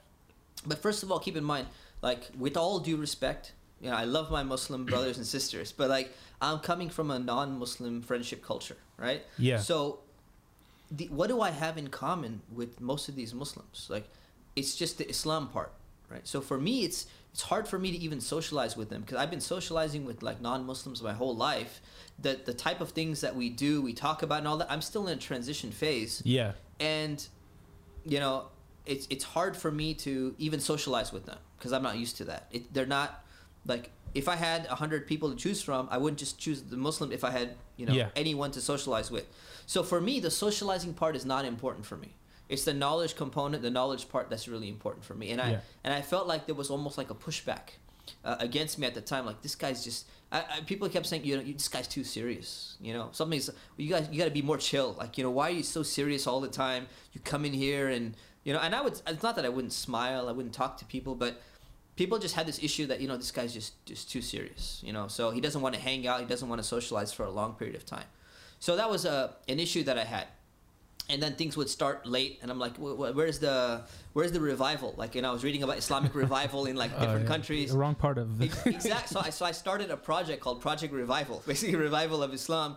I posted up notes like you know on, on the MSA wall, like you know we're gonna start all activities on time. Prayer will start on time. You know we should never make commitments unless we're gonna keep them. I got hadith references on the side and everything. I'm like, you know, who's really dedicated? Who's gonna sign up? You know, to do this? I was getting uh, frustrated. Like a lot of the leadership, they're not waking up for Fajr. I'm like, dude, we need Fajr network, wake up network. We need to get this in, in progress. And people are like, man, why are you being so serious, man? You're bringing like this, this seriousness aspect into MSU. It's funny. Your seriousness is like the base level it's of the base level, exactly, exactly. So, so for me, that's kind of weird. And now all of a sudden, the way I get recruited into MSA or MSU is basically they realize, hey, this guy is not really into this whole socializing thing, but this guy seems to be like more knowledgeable than we are. Why don't you come and teach us? So I'm like, oh, okay. You want me to like teach a class, but like I don't even know anything. Like I'm I'm a brand new Muslim. They're like, no, no, you know a lot more than we know. So I read a few books, right? Mm-hmm. So they're like, teach us. So I'm like, okay, I'll teach you. So I start a class. I start like an Islam 101 class. Then I start a Sirah class. Then I'm learning Arabic, so I, touch, I start an Arabic class. So I started getting students. I don't even know Arabic completely. I know like I know like I'm on chapter 10, so I start teaching from chapter 1. right? So and then so, some people come and they're like, you know, they're Arabs and they're like, man, you know, Oh yeah, they're definitely like this Pakistani. look at this Pakistani guy. this dude don't even know Arabic, and he's gonna teach an Arabic class. I'm like, look, I'm doing this because no one else is teaching. Why don't you teach the Arabic class? They're like, no. Oh no, I can't teach Arabic class and this and that. You know, Arabs know their Arabic and blah blah blah, and we're getting into debates on Great grammar. and- misconception. yeah, just you know, hey, a big misconception. You know, this guy knew his Arabic, by the way. Some people they know the Arabic because they come from Arabic country. They go through Arabic medium. Their grammar is good. Everything. They have no passion to teach. Oh yeah. So they're not going to teach. They're not going to do anything. So I'm teaching all these classes. That's how I kind of got I sucked into MSA, I say, in, in a Mm. sense, right? Yeah, yeah, yeah. So I'm doing that, and then yeah, and then I start to socialize with people. Uh, there's an importance Dawa related element to it and all that. That was pretty much my experience with uh, MSA and MSU, and then then they start making me do khutbas, you know. So now all of a sudden I start doing khutbas. I'm like, well, how did this happen? I'm like the latest guy. Uh, I'm like the latest addition to Islam here. Uh, Out of out of all of you, why would I be the one giving khutbah? And it's just basically the simple thing. It's like if anyone who can read like three books on Islam is basically the most knowledgeable person in the entire MSA. Like if you just take one person, like an average MSA across the entire country, okay? If you just take one person, you take him out for one week, and you educate him, he'll come back the most knowledgeable person in the entire MSA, probably, or maybe number two, right? And that's just the reality of like. No, this is this is a great point. Like you were talking about how you couldn't. I'm socialize laughing, but with it's- it's the- true. with the Muslims versus non-Muslims. What's funny is, so I went when I went to college. I wasn't like a big, big part of the MSA. I knew like Ahmed from freshman year, right? So I knew the MSA members, but I was living with non-Muslims for the first four years. Mm.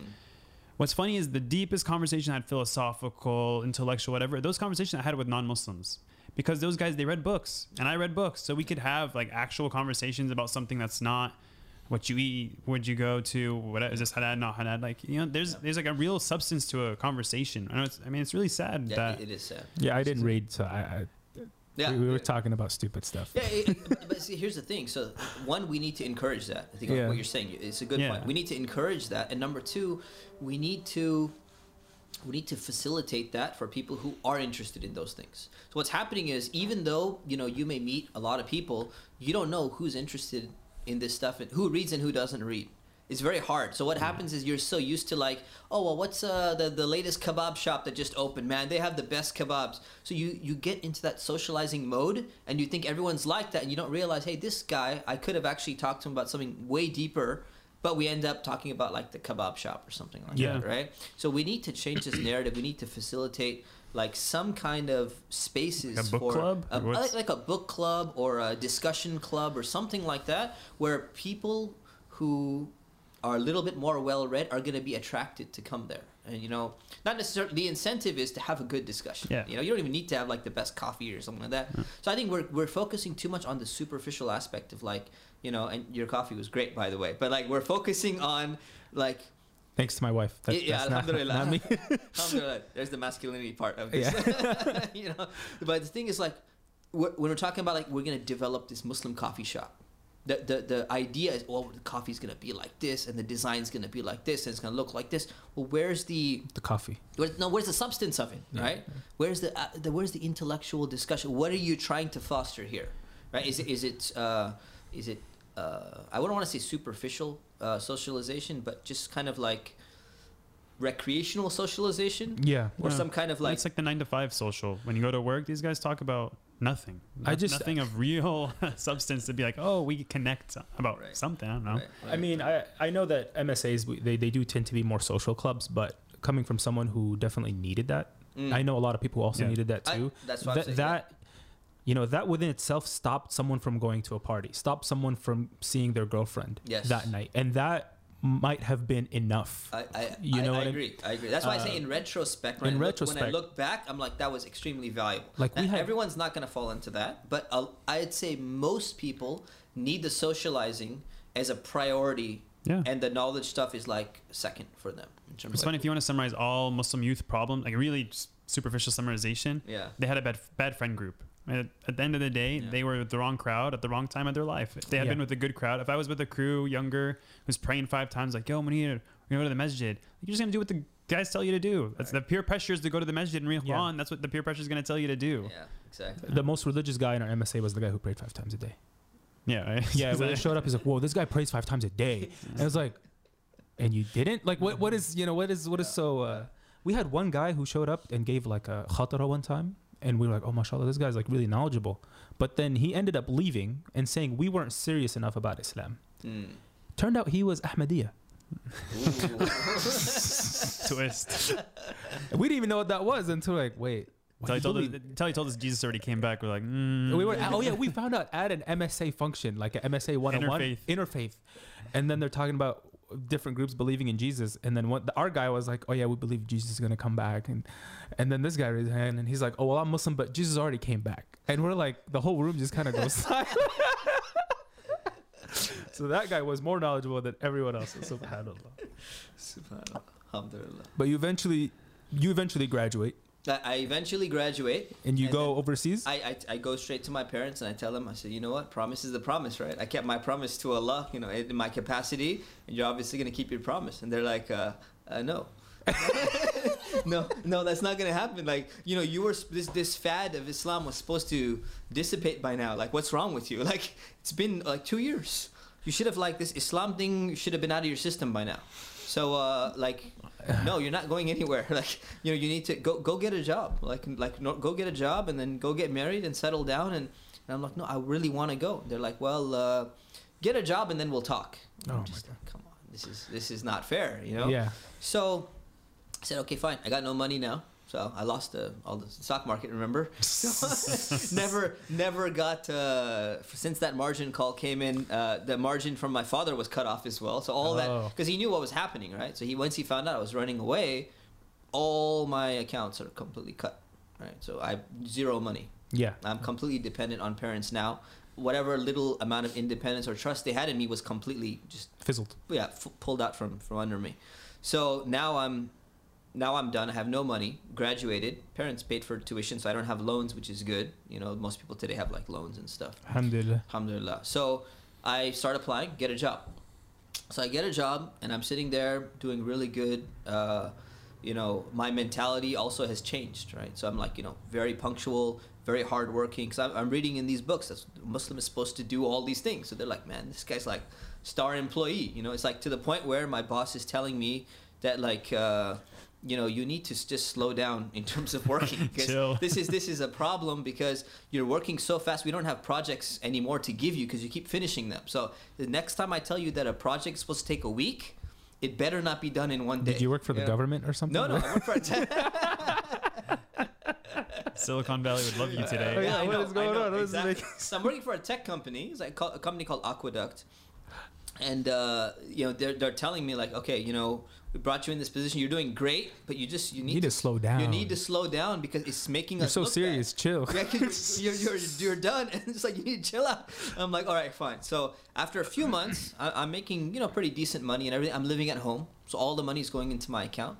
And then as soon as I just have just enough, like three months or something, I'm like, you know what? I to come and tell my parents, I'm like, you know what? Do you want do you want me to go? You want to send me to India now? They're like, no, keep working.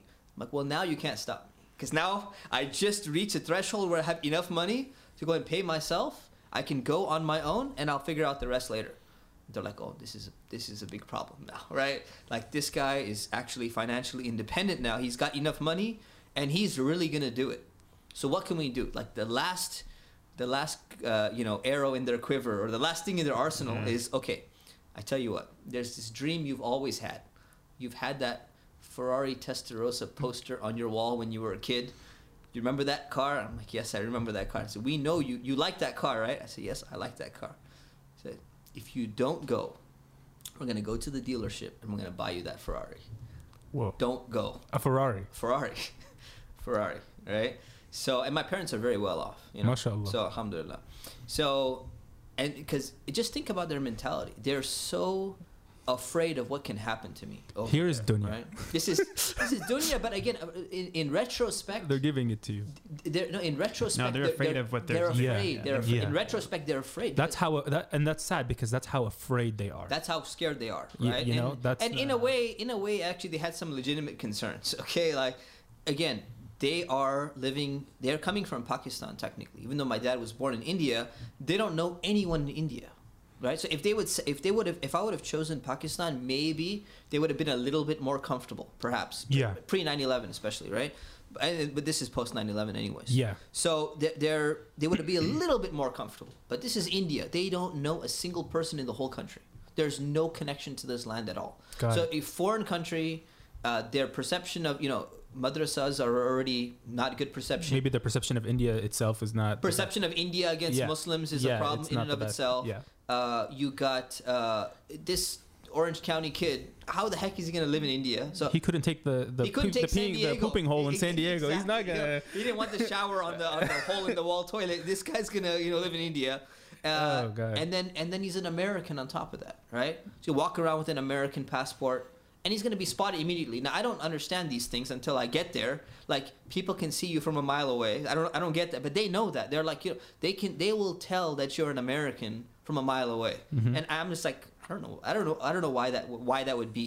So they have a legitimate concern. In retrospect, I understand their concern. So if some, you know, some kids are like, "Yeah, my, my parents are doing the same thing." Same. I'm like, you know what? They they have some legitimacy Yeah, in what yeah. they're saying. You know.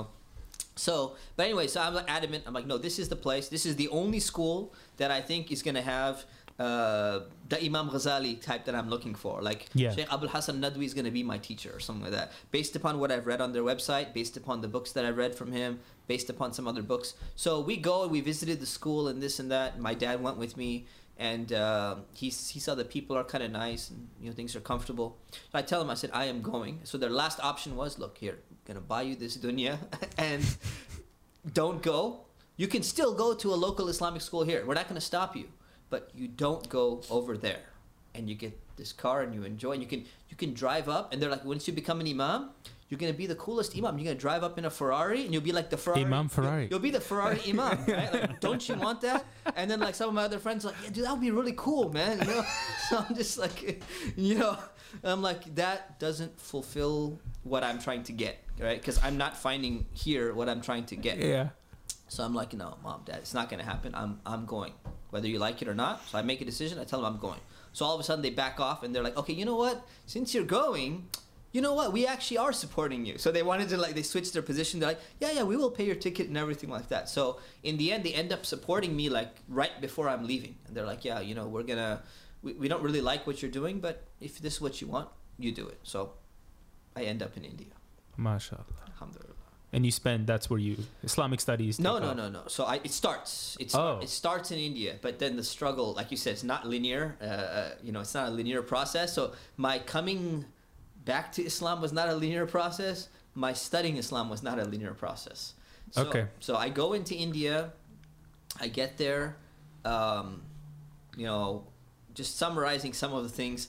I get there and and, and This is the same madrasa you visited with your father. same yes, but let me explain something. They put on the facade when you when so you the thing is visited. the, when you visit a place, right? It's like like this university researcher coming from like Harvard, going into like some random desert land, right? And they come in with all their supplies and stuff, and they walk in and they see all the people. They're like, "This is so interesting." You know, these these people live a primitive lifestyle, and and you know, oh look look at the type of food that they eat. They'll sit down like have a meal, like, "Oh, this is very interesting food." And so, but but at the end of the day, you're just gonna go and live back in your hotel, and you're gonna fly back, and that's it. It's totally different lifestyle for you. So that's what my visit was. Like, oh, this looks pretty nice. Everything Exotic, looks yeah. look exotic. Yeah, exactly. So like it's a romanticized version of like everything looks pretty cool. You sit on the floor during classes. This is gonna be really interesting. But when you get there, it's just totally different. When you have to live in that environment, it's just totally different. Especially if you're coming from Orange County, right? So Yeah, Orange County is a very uh, nice suburb here in uh, SoCal. Yes, so ex- that's ex- uh, yeah. yeah. I have a cousin in, in England. They're like, oh, there was a show uh, called Orange County, is it true that you guys pay like ten dollars for a bottle of water in like Newport Beach or something like that? I'm like, no, that, that's a little bit exaggerated. Six dollars. It- it- it- it's, about, it's about six dollars exactly. so the thing is, people even know now about the, because of the show. They know Yeah. about this Orange County. You know, it's, it's pretty like a nice posh area. It's, it's supposed to be a good area. Yeah. So I'm coming from. That's my whole life is spent here. okay? Yeah. So born and raised here, grew up here. I visited different parts of the world, but you know, you didn't live it, it like that. you you live in a four star, five star hotel Yeah. right? I had visited India. When we visited India, we literally stayed in the hotel that used to be a palace converted into a hotel, right? So that's where we're staying. So you live in there, like in Jaipur. It's like this used to be like the palace of the prince or pasha or whatever, and then we turned it into like a five star hotel now. So if you're living there, but then you go to the village like in the day, and you're like, wow, this is really interesting how these people eat like their uh, lentils and their rice, and let's join them for a meal. Like, yeah, I've experienced India. No, you have not experienced India until you live there. Like you're, you're living with the people and you like you're there. So I get there, I arrive, and uh, my dad is very worried. He's concerned. He's like, what's going to happen and this and that. So he calls in one of his contacts, a contact of a contact, and says, "Hey, somebody knows someone in that school. Identify. Hey, there's an American student coming. Please give him some special attention." So they're like, "Okay, we're gonna take care of this guy. We're gonna give him special treatment." So here's the special treatment, okay? and th- see, for, for, for them, no, no, for them, it, it's not like what you're thinking. Maybe it's for them. It's it's special treatment for from their perspective. Yeah, yeah, yeah, yeah, Special yeah. treatment from their perspective is this: I go in and they're like, "We're gonna keep you in the guest house. Nobody besides like VIP stay in the guest house." Okay, so I'm like in the, I'm like, wow, I'm in the guest house. This is cool. Like in the, in the VIP guest house. The VIP guest house was like this. The first night I arrive, okay, I get there. There's like 12 or 16 beds across in one room and one light stays on and i just i go under my blanket i go to sleep i wake up and i I wake up throughout the night there's mosquitoes just literally biting me throughout the entire night right my face is puffed up completely and there's like just this line of just mosquitoes and they're not attacking anyone else they're only hmm. attacking me they know that i'm american right so they Fre- knew I was fresh coming. blood, fresh blood. Exactly. So they're like just right above me. They only hover above me. They don't go to anyone else. So I'm like, okay, this is the worst night of my life. I'm like, so this is horrible. And they're like, don't worry, don't worry. We, you're staying in the VIP room. We don't want to move you to your dorm room yet. We want you to enjoy. I'm just like, if this is enjoyment, okay, this is a problem, right? So I'm sitting there living in the guest house. Your room is not ready yet. We're gonna give you a special room. There's normally six people to a room. I'm getting one with two people to a room, special VIP room. I'm like, okay, great. So I'm living there, going. One week passes. I'm inside the guest house. People told me be very careful of your diet, watch what you eat, and this and that. I went to REI. I bought uh, military grade uh, water purification. you know, Iodine stuff. yeah, the, like no, no, iodine is like primitive. We're talking Oh. like top lo- top of the line. It like uh, you you like zap the water or something like that. It can even kill uh, some type of you know. You can what- just get water off the ground. and you can get water off the ground. You mix it in there. You you, get, you purify your water. So I'm like, this is awesome. So one guy told me, I'm, I'm like, I'm I'm taken care of. He goes, no, no, we're gonna get you some bottled water because you know you're a foreigner, you're an American. We'll take care of it for you. I'm like, okay, I appreciate that. You know, here, here's the money. G- g- water I need. So brings me bottles of water, a six pack of giant one liter bottles of water. I come in there first time I try and drink it, it just stinks. It reeks, right? And I'm just like, what the heck? This water, this smells so bad. It's like you've been using a plastic bottle for like a year, and you know that it starts to Uh. smell. It's that smell. So I'm like, I'm like, well, it's it's it's bottled water. It's brand new. It's it's gotta be okay. And I just keep on drinking and I'm just like almost vomiting. And I tell this guy, I'm like, you know, something doesn't feel right about this water. And the guy goes and smells it, and he's like, oh my god. He's like, the guy the guy's ripped us off. You know, sometimes this happens in stores where they just use old bottles and they repackage them with normal water. So you've been What drinking. the you- yeah. hell? So the first day I arrived, I've been ripped off with the water that I got. I got water that has been bottles that have been used for like years, repackaged with normal water. So I got gypped day one. I got mosquito bite, you know, on the same day one. So I'm sitting there, sitting in the guest house, very miserable. Okay, one one week passes by. Okay, I think I arrived on a Friday, so I didn't have to pray Jummah that day because I was traveling. And then one week passes by, I haven't showered yet. I'm thinking about that sermon that I, and I'm like, you know, that sermon. I need to, I need to shower. And I, I'm a guy who, like I need my shower every day. I can't function. Maybe that's a, a Yeah, that's how it or- That's Yeah. how it is in America, That's right? how it is in America. You shower I- in the morning You or in the shower, yeah. And I need a shower, or I feel horrible. So I'm sitting there and I'm sweating, and I'm like, you know, and it's winter time. It's freezing. There is no heater. VIP house, there is no heater. Heater doesn't exist. You have walls. That's the VIP. That's the VIP walls, exactly. So I go in there and I'm like, okay, I go in the shower. I'm like, it's, it's too cold, man, to take off my clothes. This is like freezing. And then the shower is a bucket shower. So you're gonna put water. It's gonna go into a bucket. Hmm.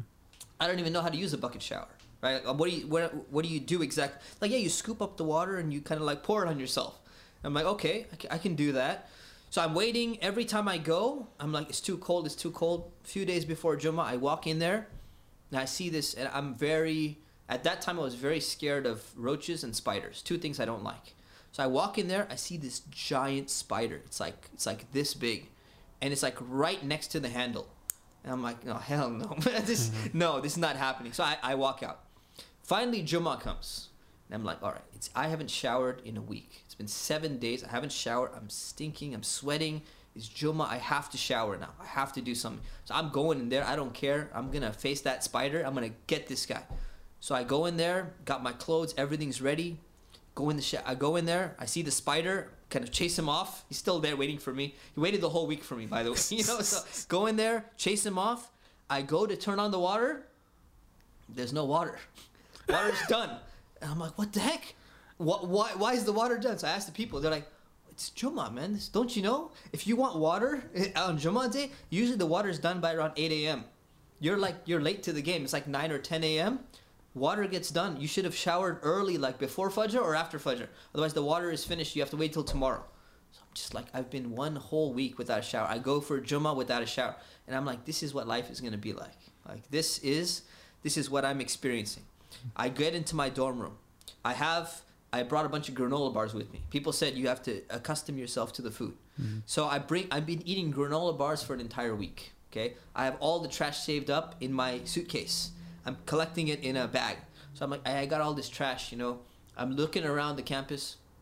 There's, there's no there's no trash. there's no trash can. So I'm just trying to figure out, I'm like, you know, where do they keep the trash cans? So finally, I have a roommate. My roommate starts explaining to me how like life works over here because he's Indian, and I'm like, you know, by the way, I have a question about, you know, where do I throw my trash?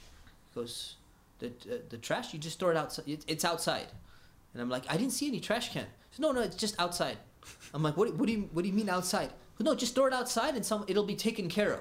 People don't explain very much. They don't explain in detail. So I'm like, what does it mean it's gonna be taken care of?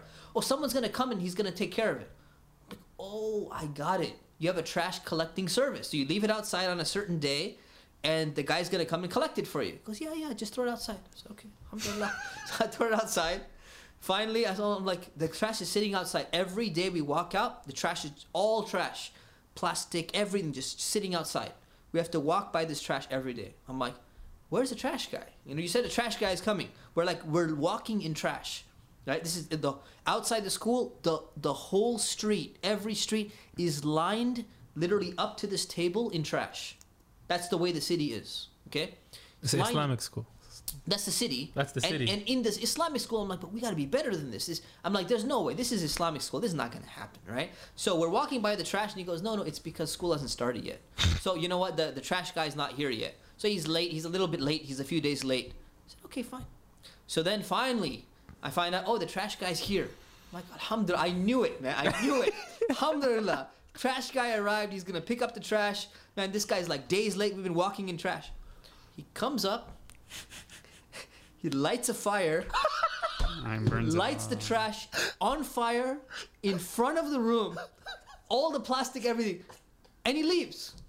And it just burns. So the whole day, the trash is just burning inside in, in front of my room, and it's it's plastic burn. I mean, it's That's very that, that is not healthy. extremely unhealthy. And, and Forget for the environment, we are inhaling all these fumes, right? And I'm just like, the trash you gotta be kidding me, man. Like, you know, is an arsonist. you know, this is. I'm like, this is his job. Like, you pay him for this. Like, I could have done it's this. like, I could have lit it myself, man. so I was just like, I'm like, for me, this is like massive culture shock, right? So I'm just getting to the point. I'm like, look, man, look, I, I I need I need to like recalibrate myself. Okay, I last time I visited this school, things were looking good. I saw the English library, awesome books on Islamic studies across the board. So I'm like, oh, man, let me just go to the library. I'm gonna chill out. I go to the library, English section. The English section? Oh, that's not open for students. It's only for researchers and professors. I'm like, why? I read English. Oh, these the English books are very expensive, right? So, because it's a poor country. So I don't have any access to English books. My Arabic is not fluent enough to read the Arabic books. So I'm sitting there. I'm going through this curriculum. Culture shock going on. To the point where school starts. I start to learn almost the same subjects: grammar, Grammar. Islamic law. Oh, the students who are there, they're not interested in being there. Most of them are not very serious. Now, again, in the higher levels, there's a lot more seriousness. But I'm sitting in the lower levels, right? So I'm sitting there. I'm trying to study. Uh, I'm getting my food. Just so many things I'm going through. Like my food. You know, I, I just I have too many stories to share, right? There's there's a lot of stuff going on, and it just makes life very very difficult for me.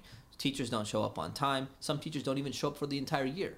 So I had one one Wait, for what? the whole year. Wait, what? The whole year. Who taught you? So it's just on, on that subject. This this guy, he showed up. Uh, actually, in my year, he showed up a little bit more. In the third year, third year students, the guy shows up for one week. Doesn't show up for the rest of the year and shows up for the last week. He shows up for the first week and the last week of school. So and- you have to be in class for attendance. Who's So- taking it? Like the TA? There's a TA. There's like a TA or something, or uh, yeah, a student is appointed as TA. So everyone has got to go to class. Take more tea? Uh, yeah, I'll take some more tea. So student goes, everyone goes to class. You're gonna get marked that you're present. You're gonna sit there, wait for the teacher. He's not gonna come. You're gonna chill out, socialize with the guy, and then you're gonna leave. Just like, this is not madrasa nizamiya, right? Again, my thing is like, Yeah. how can what's going on with these standards? So this is this is bothering Yeah. me, right? Uh, the you know the food is bothering me. I mean, the food is it, it, conceptually everything's looking good. Sheikh Abul Hasan al Nadwi, he made a new policy where food is going to be sent to your room, delivered to you, so that you can keep on studying. He wants these students to be like top notch, right? What happened was Nadwa used to be a really top elite school in like the 60s. Then enrollment expanded tremendously and kind of the standards went down, right? It's still a very good school in terms of the research, but I'm not at the research level. I'm Yeah. sitting at the very basic level. So food comes in, and guess what you get for food? Every day you get the same food. Rota. You get uh, a naan, you know, like the naan bread. You get dal, which is lentils. You get rice, and you're supposed to get some meat because I have an upgraded food schedule, which we paid extra for, a food like food uh, plan. And what actually happens is all of that meat never makes it to you because during Zohar prayer is when they start dishing out the food. So all the students go to the prayer. Obviously, we're supposed to be praying. We're in an Islamic university. While we're in prayer, the, the, the, the servants or whatever, the people serving the food, they go and put the food inside the thing. So about maybe 20% or 30% or more of the students, they skip the Zohar prayer. To go get the meat. they go to the food guys and they kind of like pressure them or threaten them or pay them off or whatever it means. All the meat's going to come into our things. All the meat is done we get like the bone that's left over right? So i'm getting this bone i'm getting my rice i'm getting my lentils i'm getting it's enough to survive right? But it's but what bothers me what bothers me is not so much the food It's the fact that you paid for something. You're It- supposed to get it. it's not even it's not even that it's the fact that you know again i'm coming from uh, in i'm co- at that time i'm coming from uh hey people got to be serious in islamic school right so i'm like these people are supposed to be here and they're skipping prayer to go and get the meat like you know that's it's just it's bothering me for me again you have to keep in mind The integrity of it. in, yeah. in my mind i have like this idealistic version of the what the ummah is supposed to be like at least what the islamic university is supposed to be like. Now in retrospect i understand all of this. You know I, I look at it from a very different angle. In retrospect i'm like look you know a lot of not everyone goes to school because they want to be there right? That's every field every career. Islamic school is no different. But that's what i'm going through. So it's it's, it's becoming stressful for me. It's bothering me. The type of you know they're switching curriculums uh, people are not that interested. And then you know one day one of our teachers makes a mistake in uh, some basic math on inheritance and i'm getting frustrated i'm like man look like you messed up on the fractions like you know i'm computer science major right like i my I- my math is pretty decent like you didn't do this problem correctly." And he just, you know, kind of like waved it off. He's like, "No, no, you don't know what you're talking about." I'm like, "Look, I, I don't know my Islamic studies, but I know my math, right? you you messed up on the math, right?" And uh, he just kind of played it off. So I'm just like, you know, you know, again, everything is affecting me, right? Yeah. So this, some of the teachers, uh, you know, be explanations as affecting me. Some of the teachers are amazing. Some of the things are bothering me, right? So I get a private teacher. He's teaching me. I, I go at nighttime uh, to, to his house. While I'm on my way, all of a sudden there's a like a, a moose, uh, a moose or an ox or something like that on campus that basically like intercepts me and like blocks my path. And I'm just like, what the heck is this? What the heck is going on? like, I can't get to my teacher's house who lives on campus, okay? Because I've been intercepted by this like ox. By a beast of by- burden. By, a beast of burden. At nighttime, the lights are not functioning properly, and I, I didn't. I, it, I didn't know what it was in the beginning, so it, I'm, it I'm makes just, this I'm weird honestly sound, surprised. This right? is, I'm surprised you just didn't, qu- like, you haven't quit. I'm about to. I'm Oh, about, I'm, I'm- I'm about to. I'm gonna tell you about to quit, right? So I get it. It sounded like this crazy. It made this crazy sound. I've never, I've, you know, I Yeah. didn't live on a farm, right? So it made this crazy. I thought it was. I'm like, oh, dude, I believe in jinn now, 100. percent Like this is a jinn, and the jinn is following me, and and I found out like it was an animal, and it was literally obstructing my path exactly to get to my teacher's house. And I would try to move around it, and it would go around, and I'm just like, what the heck? What the heck is going on, man? So like, I literally like had to like you know, outsmart it, run that way, and then I sprinted the other way, got to my teacher's class, and I'm like, what the heck was that? Oh yeah, that's like a, a bison or something like that. I'm like, why is? Hold on, why is there a bison on campus at nighttime outside of your house?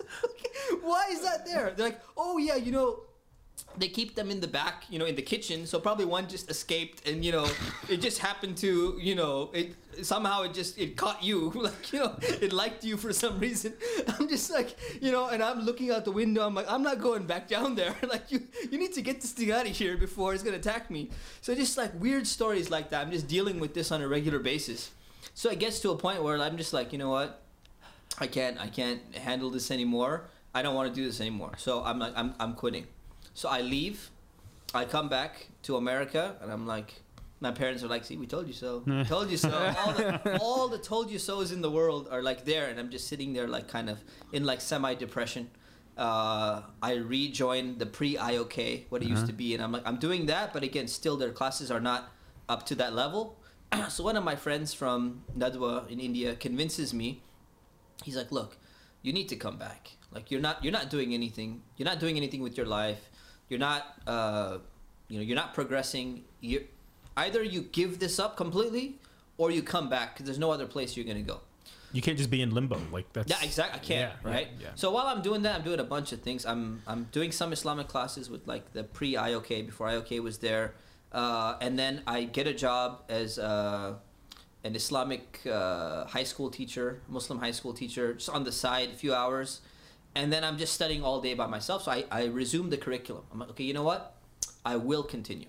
So I keep studying the curriculum. I'm in touch with some of the people over there. I'm like, where are we in the curriculum? I'm like, eventually I'm gonna come back someday. I'm like, I just I need a break right now, but I, I'm gonna come back. A few months later, I'm keeping the curriculum. I'm like going into massive depression, and I'm like, you know, I can't do this. I'm I'm going back. So I get my ticket. I fly back there again. I'm still enrolled in the school technically. I just I had left in the middle. So I come back. I'm where everyone else is, and I'm just like, wait a minute, you know, what I had studied on my own, I'm kind of like at more advanced than some of the students here. I'm like, what what what's going on here? They're like, you know, just finish the curriculum. My friends are telling me just do it. So, number of things happen. Number one, there's this guy, one of the teachers on campus. He he calls me. It's a very tribal society, right? So he calls me in and he's like, you know, uh, you need to come visit me and I want to talk to you about some things. So some students warn me and they're like, he's trying to recruit you into his little little gang. And what's gonna happen is he's gonna basically it's like politics. He's gonna control you. Then he's gonna you're gonna become like his murid, like his uh, Uh-oh, you know, uh-oh. it- His it's like a cultish yeah. thing, right? You're gonna become his follower. Spiritual You- abuse. Ex- exactly right. So it's like you're gonna have to come in here, and he's gonna own you. Then, so he's. there- a lot- I'm like, what should I do? He's like, well, you have a big dilemma because if one of these guys invites you uh, for for tea in his private gathering, he doesn't invite people normally. So if you refuse, you've just made an enemy, and if you accept, you've just like joined the gang basically. Like you've taken your first step. So I'm like, this is so ridiculous, man. Like I, I came in here to do Islamic studies, not to like play these politics games. And I'm like in my hardcore phase, like very hardcore. Um, everything is little things are bothering me. Like I go in there, you know, the principal, everyone stands up when the principal walks in the room. And I'm like the pseudo Salafi kind of guy walking in there, like, you know what, man, I, I ain't standing for anyone. So I'm like the guy who just sits there, everyone else stands up, and I'm like, I ain't standing up. I got a hadith to back it up, you know, like I'm not getting up, you know. So I'm in that really hardcore phase, right? So again, that's par- partly my problem. Not everyone's gonna experience this, right? So I tell I, I tell this guy, I'm like, you know what, no, uh, thanks for the invite, but I'm not coming. So now this guy becomes my enemy. So now, and he's one of the teachers, and one of the senior teachers, a very powerful teacher. So I'm like, this is so ridiculous. Like this kind of politics has to go on. So now this guy starts to get some of his people, like, to cause a problem for me. And they're like, look, they're gonna cause a problem for you. I'm like, this is, I'm just here to study, man. This is like high school all over. This is like exact. This is like high school. Like, what is this? You know, like little kid stuff. You know. So now what are you gonna do? Take my meat from my lunch? It's too late. It's, already, it's already gone. It's already It's gone. already gone. Exactly. So what ends up happening is one of their guys puts an accusation and spreads a rumor that I Wow. am an American spy. Right? They go, why is he an American spy? Because he's visited India three times. He went once. Once the first time he came to visit. Second time he comes, and then he leaves, goes and reports information to whoever, and then comes back for the third time. I'm like, this is such a, you know, this is the dumbest thing I've ever heard. Well, First of all, what am I going to spy on exactly? Like, well, what, what is what is there to spy on? Number two, like, look at my background, man. Like, do I look like a, do I fit like the profile of a spy? Like, you know, so And I there's couldn't that. couldn't just send an email. I had to go back. Yeah, seriously, you know, like I had to fly. back. had to fly. exactly. So I'm like, so now I got a problem with some of the students going and spreading a rumor that I'm an American spy. Just, this is really bothering. me. I'm like, this is so stupid. Okay, number one. Number two. Uh, number two is the biggest thing. So I go the second time I go there, I start eating out with like my friends. School is on lockdown. You can only leave a few times, or you can only leave half a day once a week. So I we figured out a way to kind of bribe the guards Uh, because like students know what to do. So you buy two biryanis. You know what biryani is? Yeah. So you buy two biryanis, and that covers you for a whole month. You know, for the security guards, you can get out whenever you want. You can come back whenever For you a want. whole month? Whole month, yes. It's, I told you, it's That's a cheap, cheap- that's a cheap bribe. The cheap That's standard of living, you know. So two biryanis cover you for the whole month. So I start going out and eating at all these different restaurants, and one of these restaurants, I meet this guy who is kind of like a semi gangster, but had joined the joined the school as well. He hated the school, always complaining about the school, and I just kind of clicked with. I'm like, I like this guy, dude. Like, you know, anyone complains about the school, I want to socialize with you. Like I'm I'm down with you. So we get together, and turns out this guy's like a little bit too much of uh, a little too aggressive. You know, he's been getting in fights at school and stuff. So he takes me out to a place. We get some food, and then he goes to the guy, the chef in the back, and he takes like I think he had a, a toothpick or some kind of metal toothpick, and he puts it against the guy's back, and he's like, "You see my friend over there? He's from America. You're gonna make this food up to proper standards, right?" So I'm just like, man, you don't do that to a guy. Like you can do whatever you want. So, so he makes this food, and my suspicion, okay, I can't prove this. My suspicion is that guy did something to the food, okay? Because right after that, I get typhoid. I get, Typhoid, and the thing is, typhoid is if you don't know what typhoid is, it's a type of like it's a type of food poisoning. Your basically your temperature goes to 104 degrees and it stays there, and you have no appetite. So you don't want to eat anything, you don't want to drink anything. So I'm Oh, sitting in my- my room, okay? I'm by my room, Very treatable, but not in your. not no, no not over there. Not over there. Not over Yeah, there. No, yeah, no. So yeah. and the thing is, so I'm sitting there. I'm just literally. I have a fever, 104 degrees, nonstop. I'm taking Tylenol. Goes down, comes right back up, 104. This continues for several days. I'm not going to class. I'm sitting under the blanket. I'm not drinking water. I'm not eating food because I don't feel like it. I'm just drinking green tea. My friend is making green tea for me, and that's it. So finally, I get to a point. They're like, you know, you should, you know, should try and get out, get some air. I'm like, look, I'm like, I'm dying here. Like, this is really, really bad. So my friend, you know, he's like, you know, you should do something. Finally, after a few days, I'm like, look, you know what? Just, I, I'm done, man. I, I think I'm gonna like, I'm gonna die here. You know, just call 911 and and we'll we'll, we'll get out of here." And he just starts laughing at me. I'm like, "Dude, I'm I'm like messed up. Why are you laughing?" He's like, "Man, you still don't understand." This is a guy from England, by the way. Yeah. This is Sheikh Uwais Namazi, by the way. So this Oh. was my this was a guy who really you know helped me a lot, took care of me. I'll never forget everything he's done for me. So he's a guy who's coming from a Western country, so I can relate to him. He's helping take care of me. So he laughs at me and he's like, "You don't understand where you are. There is no 911 over here. You don't just call an emergency and like an ambulance is gonna show up, man. Like you, you are not in America anymore. You're in a different part of the world." So I'm like, "Well, what happens to people when they're like this sick and they're like on the bed?" He's like, he, I remember this exactly how he told me. And he's totally serious. He's like, they die. I was just like, they just, they just die?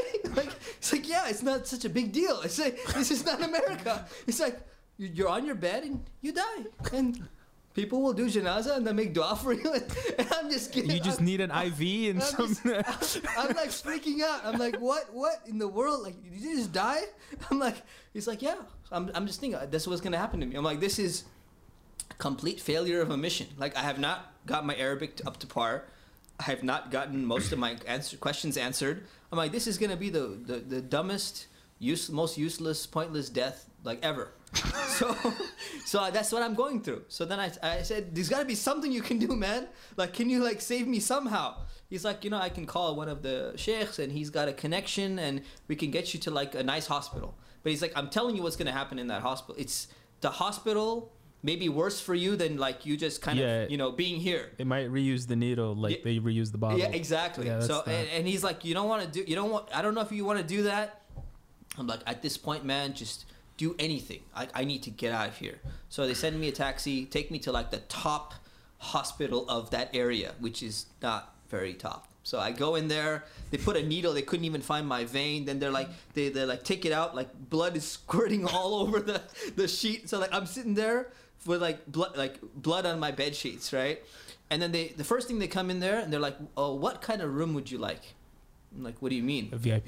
Th- that's the uh, you know what it is would you like a regular room a fan room or an air conditioning room so i'm like what that, like these are the options so my friend Owais, you know he's it's like a half joker so he comes in there he's like man look i'm gonna be visiting you the most Dude, I, we're going with AC. I'll pay half of it, man. Like, because there's no AC on campus, right? Yeah. So he's like, I'm paying half of it. We're getting the AC room. I'm like, all right, fine. He's like, trust me, it's gonna be better for you. So we get the AC room, sitting in their hospital. All all they do is pump you with IV. That's their their entire treatment. There's nothing else to do. I got blood like on my bed sheets, not being cleaned. It's just sitting there, right? And I'm just sitting on an IV for like I don't know how many days, right? And I'm going through like depression. I'm Yeah. like, this is, this is this is like the sacrifice. This is what I get, you know. So because of these reasons, you know, long story short, uh, I'm like, it's time for me to leave. So Yeah. I leave India, and I come back to America in a state of semi depression. Uh, get a job again as in uh, computer science, uh, and while I'm sitting in that job, I'm like, you know what, I can't, I can't do this. I'm not supposed to be here. So I end up leaving that job again, right, for the, another job, and I end up going for Hajj. From Hajj, I go to Egypt, spend a year in Egypt. From Egypt, I end up going to France for three years, and then I end up coming back, and that's how I finished my studies. Mashallah. How many years is that total? So that was five, Five years. five, and then I went again to England afterwards, got master's degree. So Okay. And it's you're pretty uh like what was the degree in? Like just Islamic studies or no, shari- uh, Sharia. Islamic law and theology. Yeah, sh- Okay. Sharia. So Sheikh, I want to another pull another lesson out of this, and this is something I've seen in a lot of teachers when I talk to them about their overseas studies. Yeah. Is it's not fancy, and there's no glory in it. It's not as as you said, you're romanticized, Yep. right? Yep. So I find a lot of people when they go overseas, even we, my wife and I, we did an Arabic studies program. Very short, nine months. It was in Texas. It's in America. Cockroach infested apartment for six out of the nine months. I lost Yep. internet at the last three months. Like you know, every little mini struggle that Allah could throw at us, right? Yep. They're not that big a deal in the grand scheme of things. But I find that when people when they go and study this deen for a STEM, Allah doesn't make it necessarily easy on you. It's not like, oh, life's good. Now I'm just gonna study a full time, and everyone's gonna love me, and I'll come back to this glorious uh, life or whatever it is. Yep. And I think there's something in that. Maybe you can comment on it. Why, why do you think there's a, a struggle aspect with studying Allah's deen? Shouldn't He make it easy for us, so to speak? Yeah, I think there's two aspects. You know, one aspect is there's got to be a struggle because if you're supposed to get all this reward, you're supposed to get all this benefit of you know having a deep understanding of the religion. Uh, you know, people who go and seek knowledge are on the path towards paradise. Allah will make the path towards paradise easy. All that's all those ahadith and verses about the the greatness and excellence of knowledge. It's not going to come for free. It's gonna, it's, there's going to be a price. So in the past, people like Imam Bukhari, all these people, they would used to travel months. Their life was in danger while they're going through deserts. You know, they're being Imam Ghazali himself was uh, attacked. You know, in Robbed, a caravan, robbed. he was Yeah, robbed. robbed, all his yeah. notes were taken away. So that challenge is got to be there. So this idea that you're not going to encounter challenges j- just because, and that's the notion that a lot of people have. A notion that I had since I made that one step, right, of like, okay, I want to be committed, a committed Muslim. Once I made that one step, now everything should just be smooth sailing downhill from here. That notion is wrong. That notion is very, very wrong. It's not that there's not going to be progress, but a lot of it is you have to you have to make sacrifices. You have to be ready to struggle. So that's number one. Number two is that people uh, oftentimes will glamorize uh, these other countries, Muslim country, Islamic university. Uh, even some teachers will do that, you know. So some of them will put it down and they'll criticize. You know, that's kind of more of my style, just to give people a reality check. And other ones will just kind of be like, no, no, let's not tell them the bad things.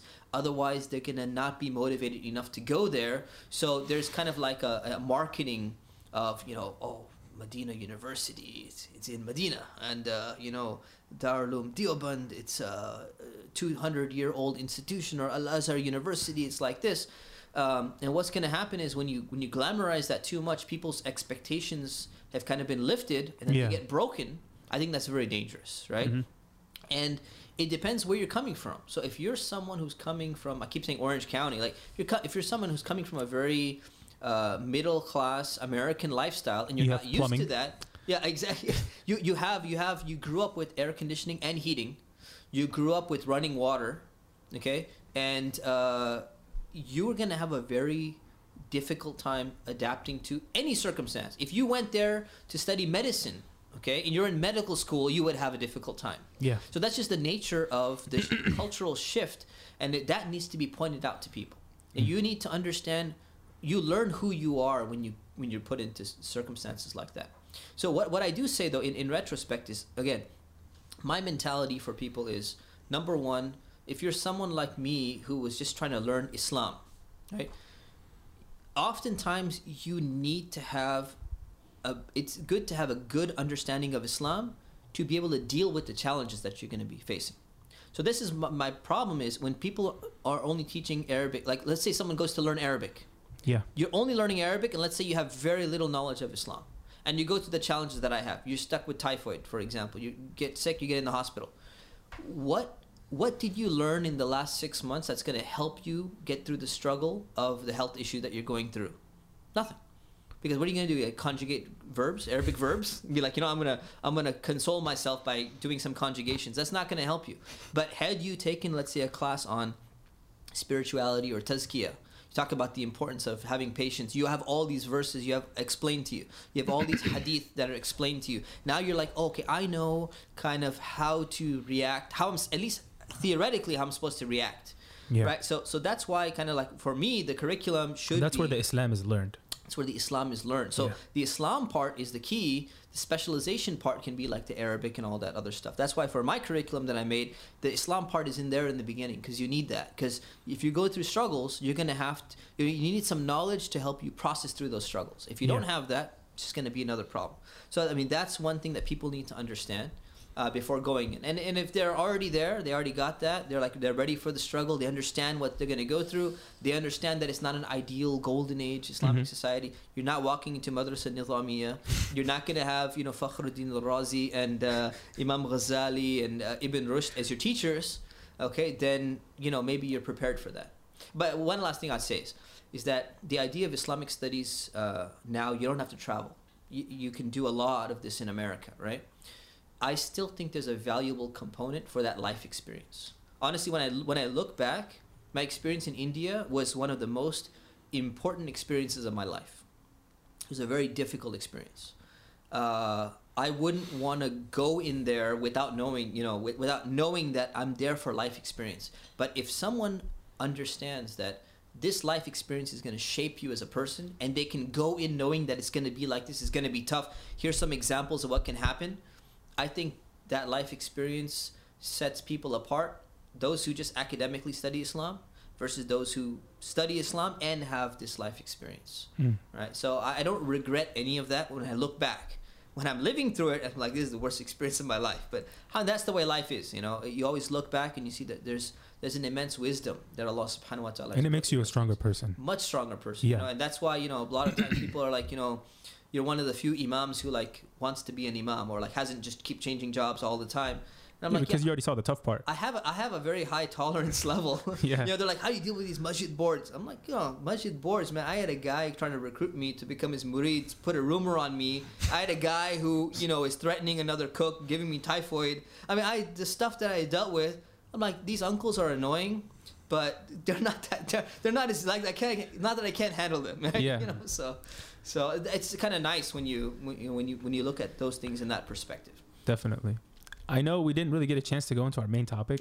Are you still okay for staying, or are I'm you? Good. I'm good. Let's extend. inshallah. You're good. We can Yeah. extend. Okay. Alhamdulillah. Part two. You have to tune into the next episode. Alhamdulillah. I'll split it, inshallah. Yeah. Why not? It's long. So, yeah, I guess we can we can do that because it's I mean fine. this has been two hours now. This is going to be our longest podcast. Mashallah. Alhamdulillah. Yeah, things are going good.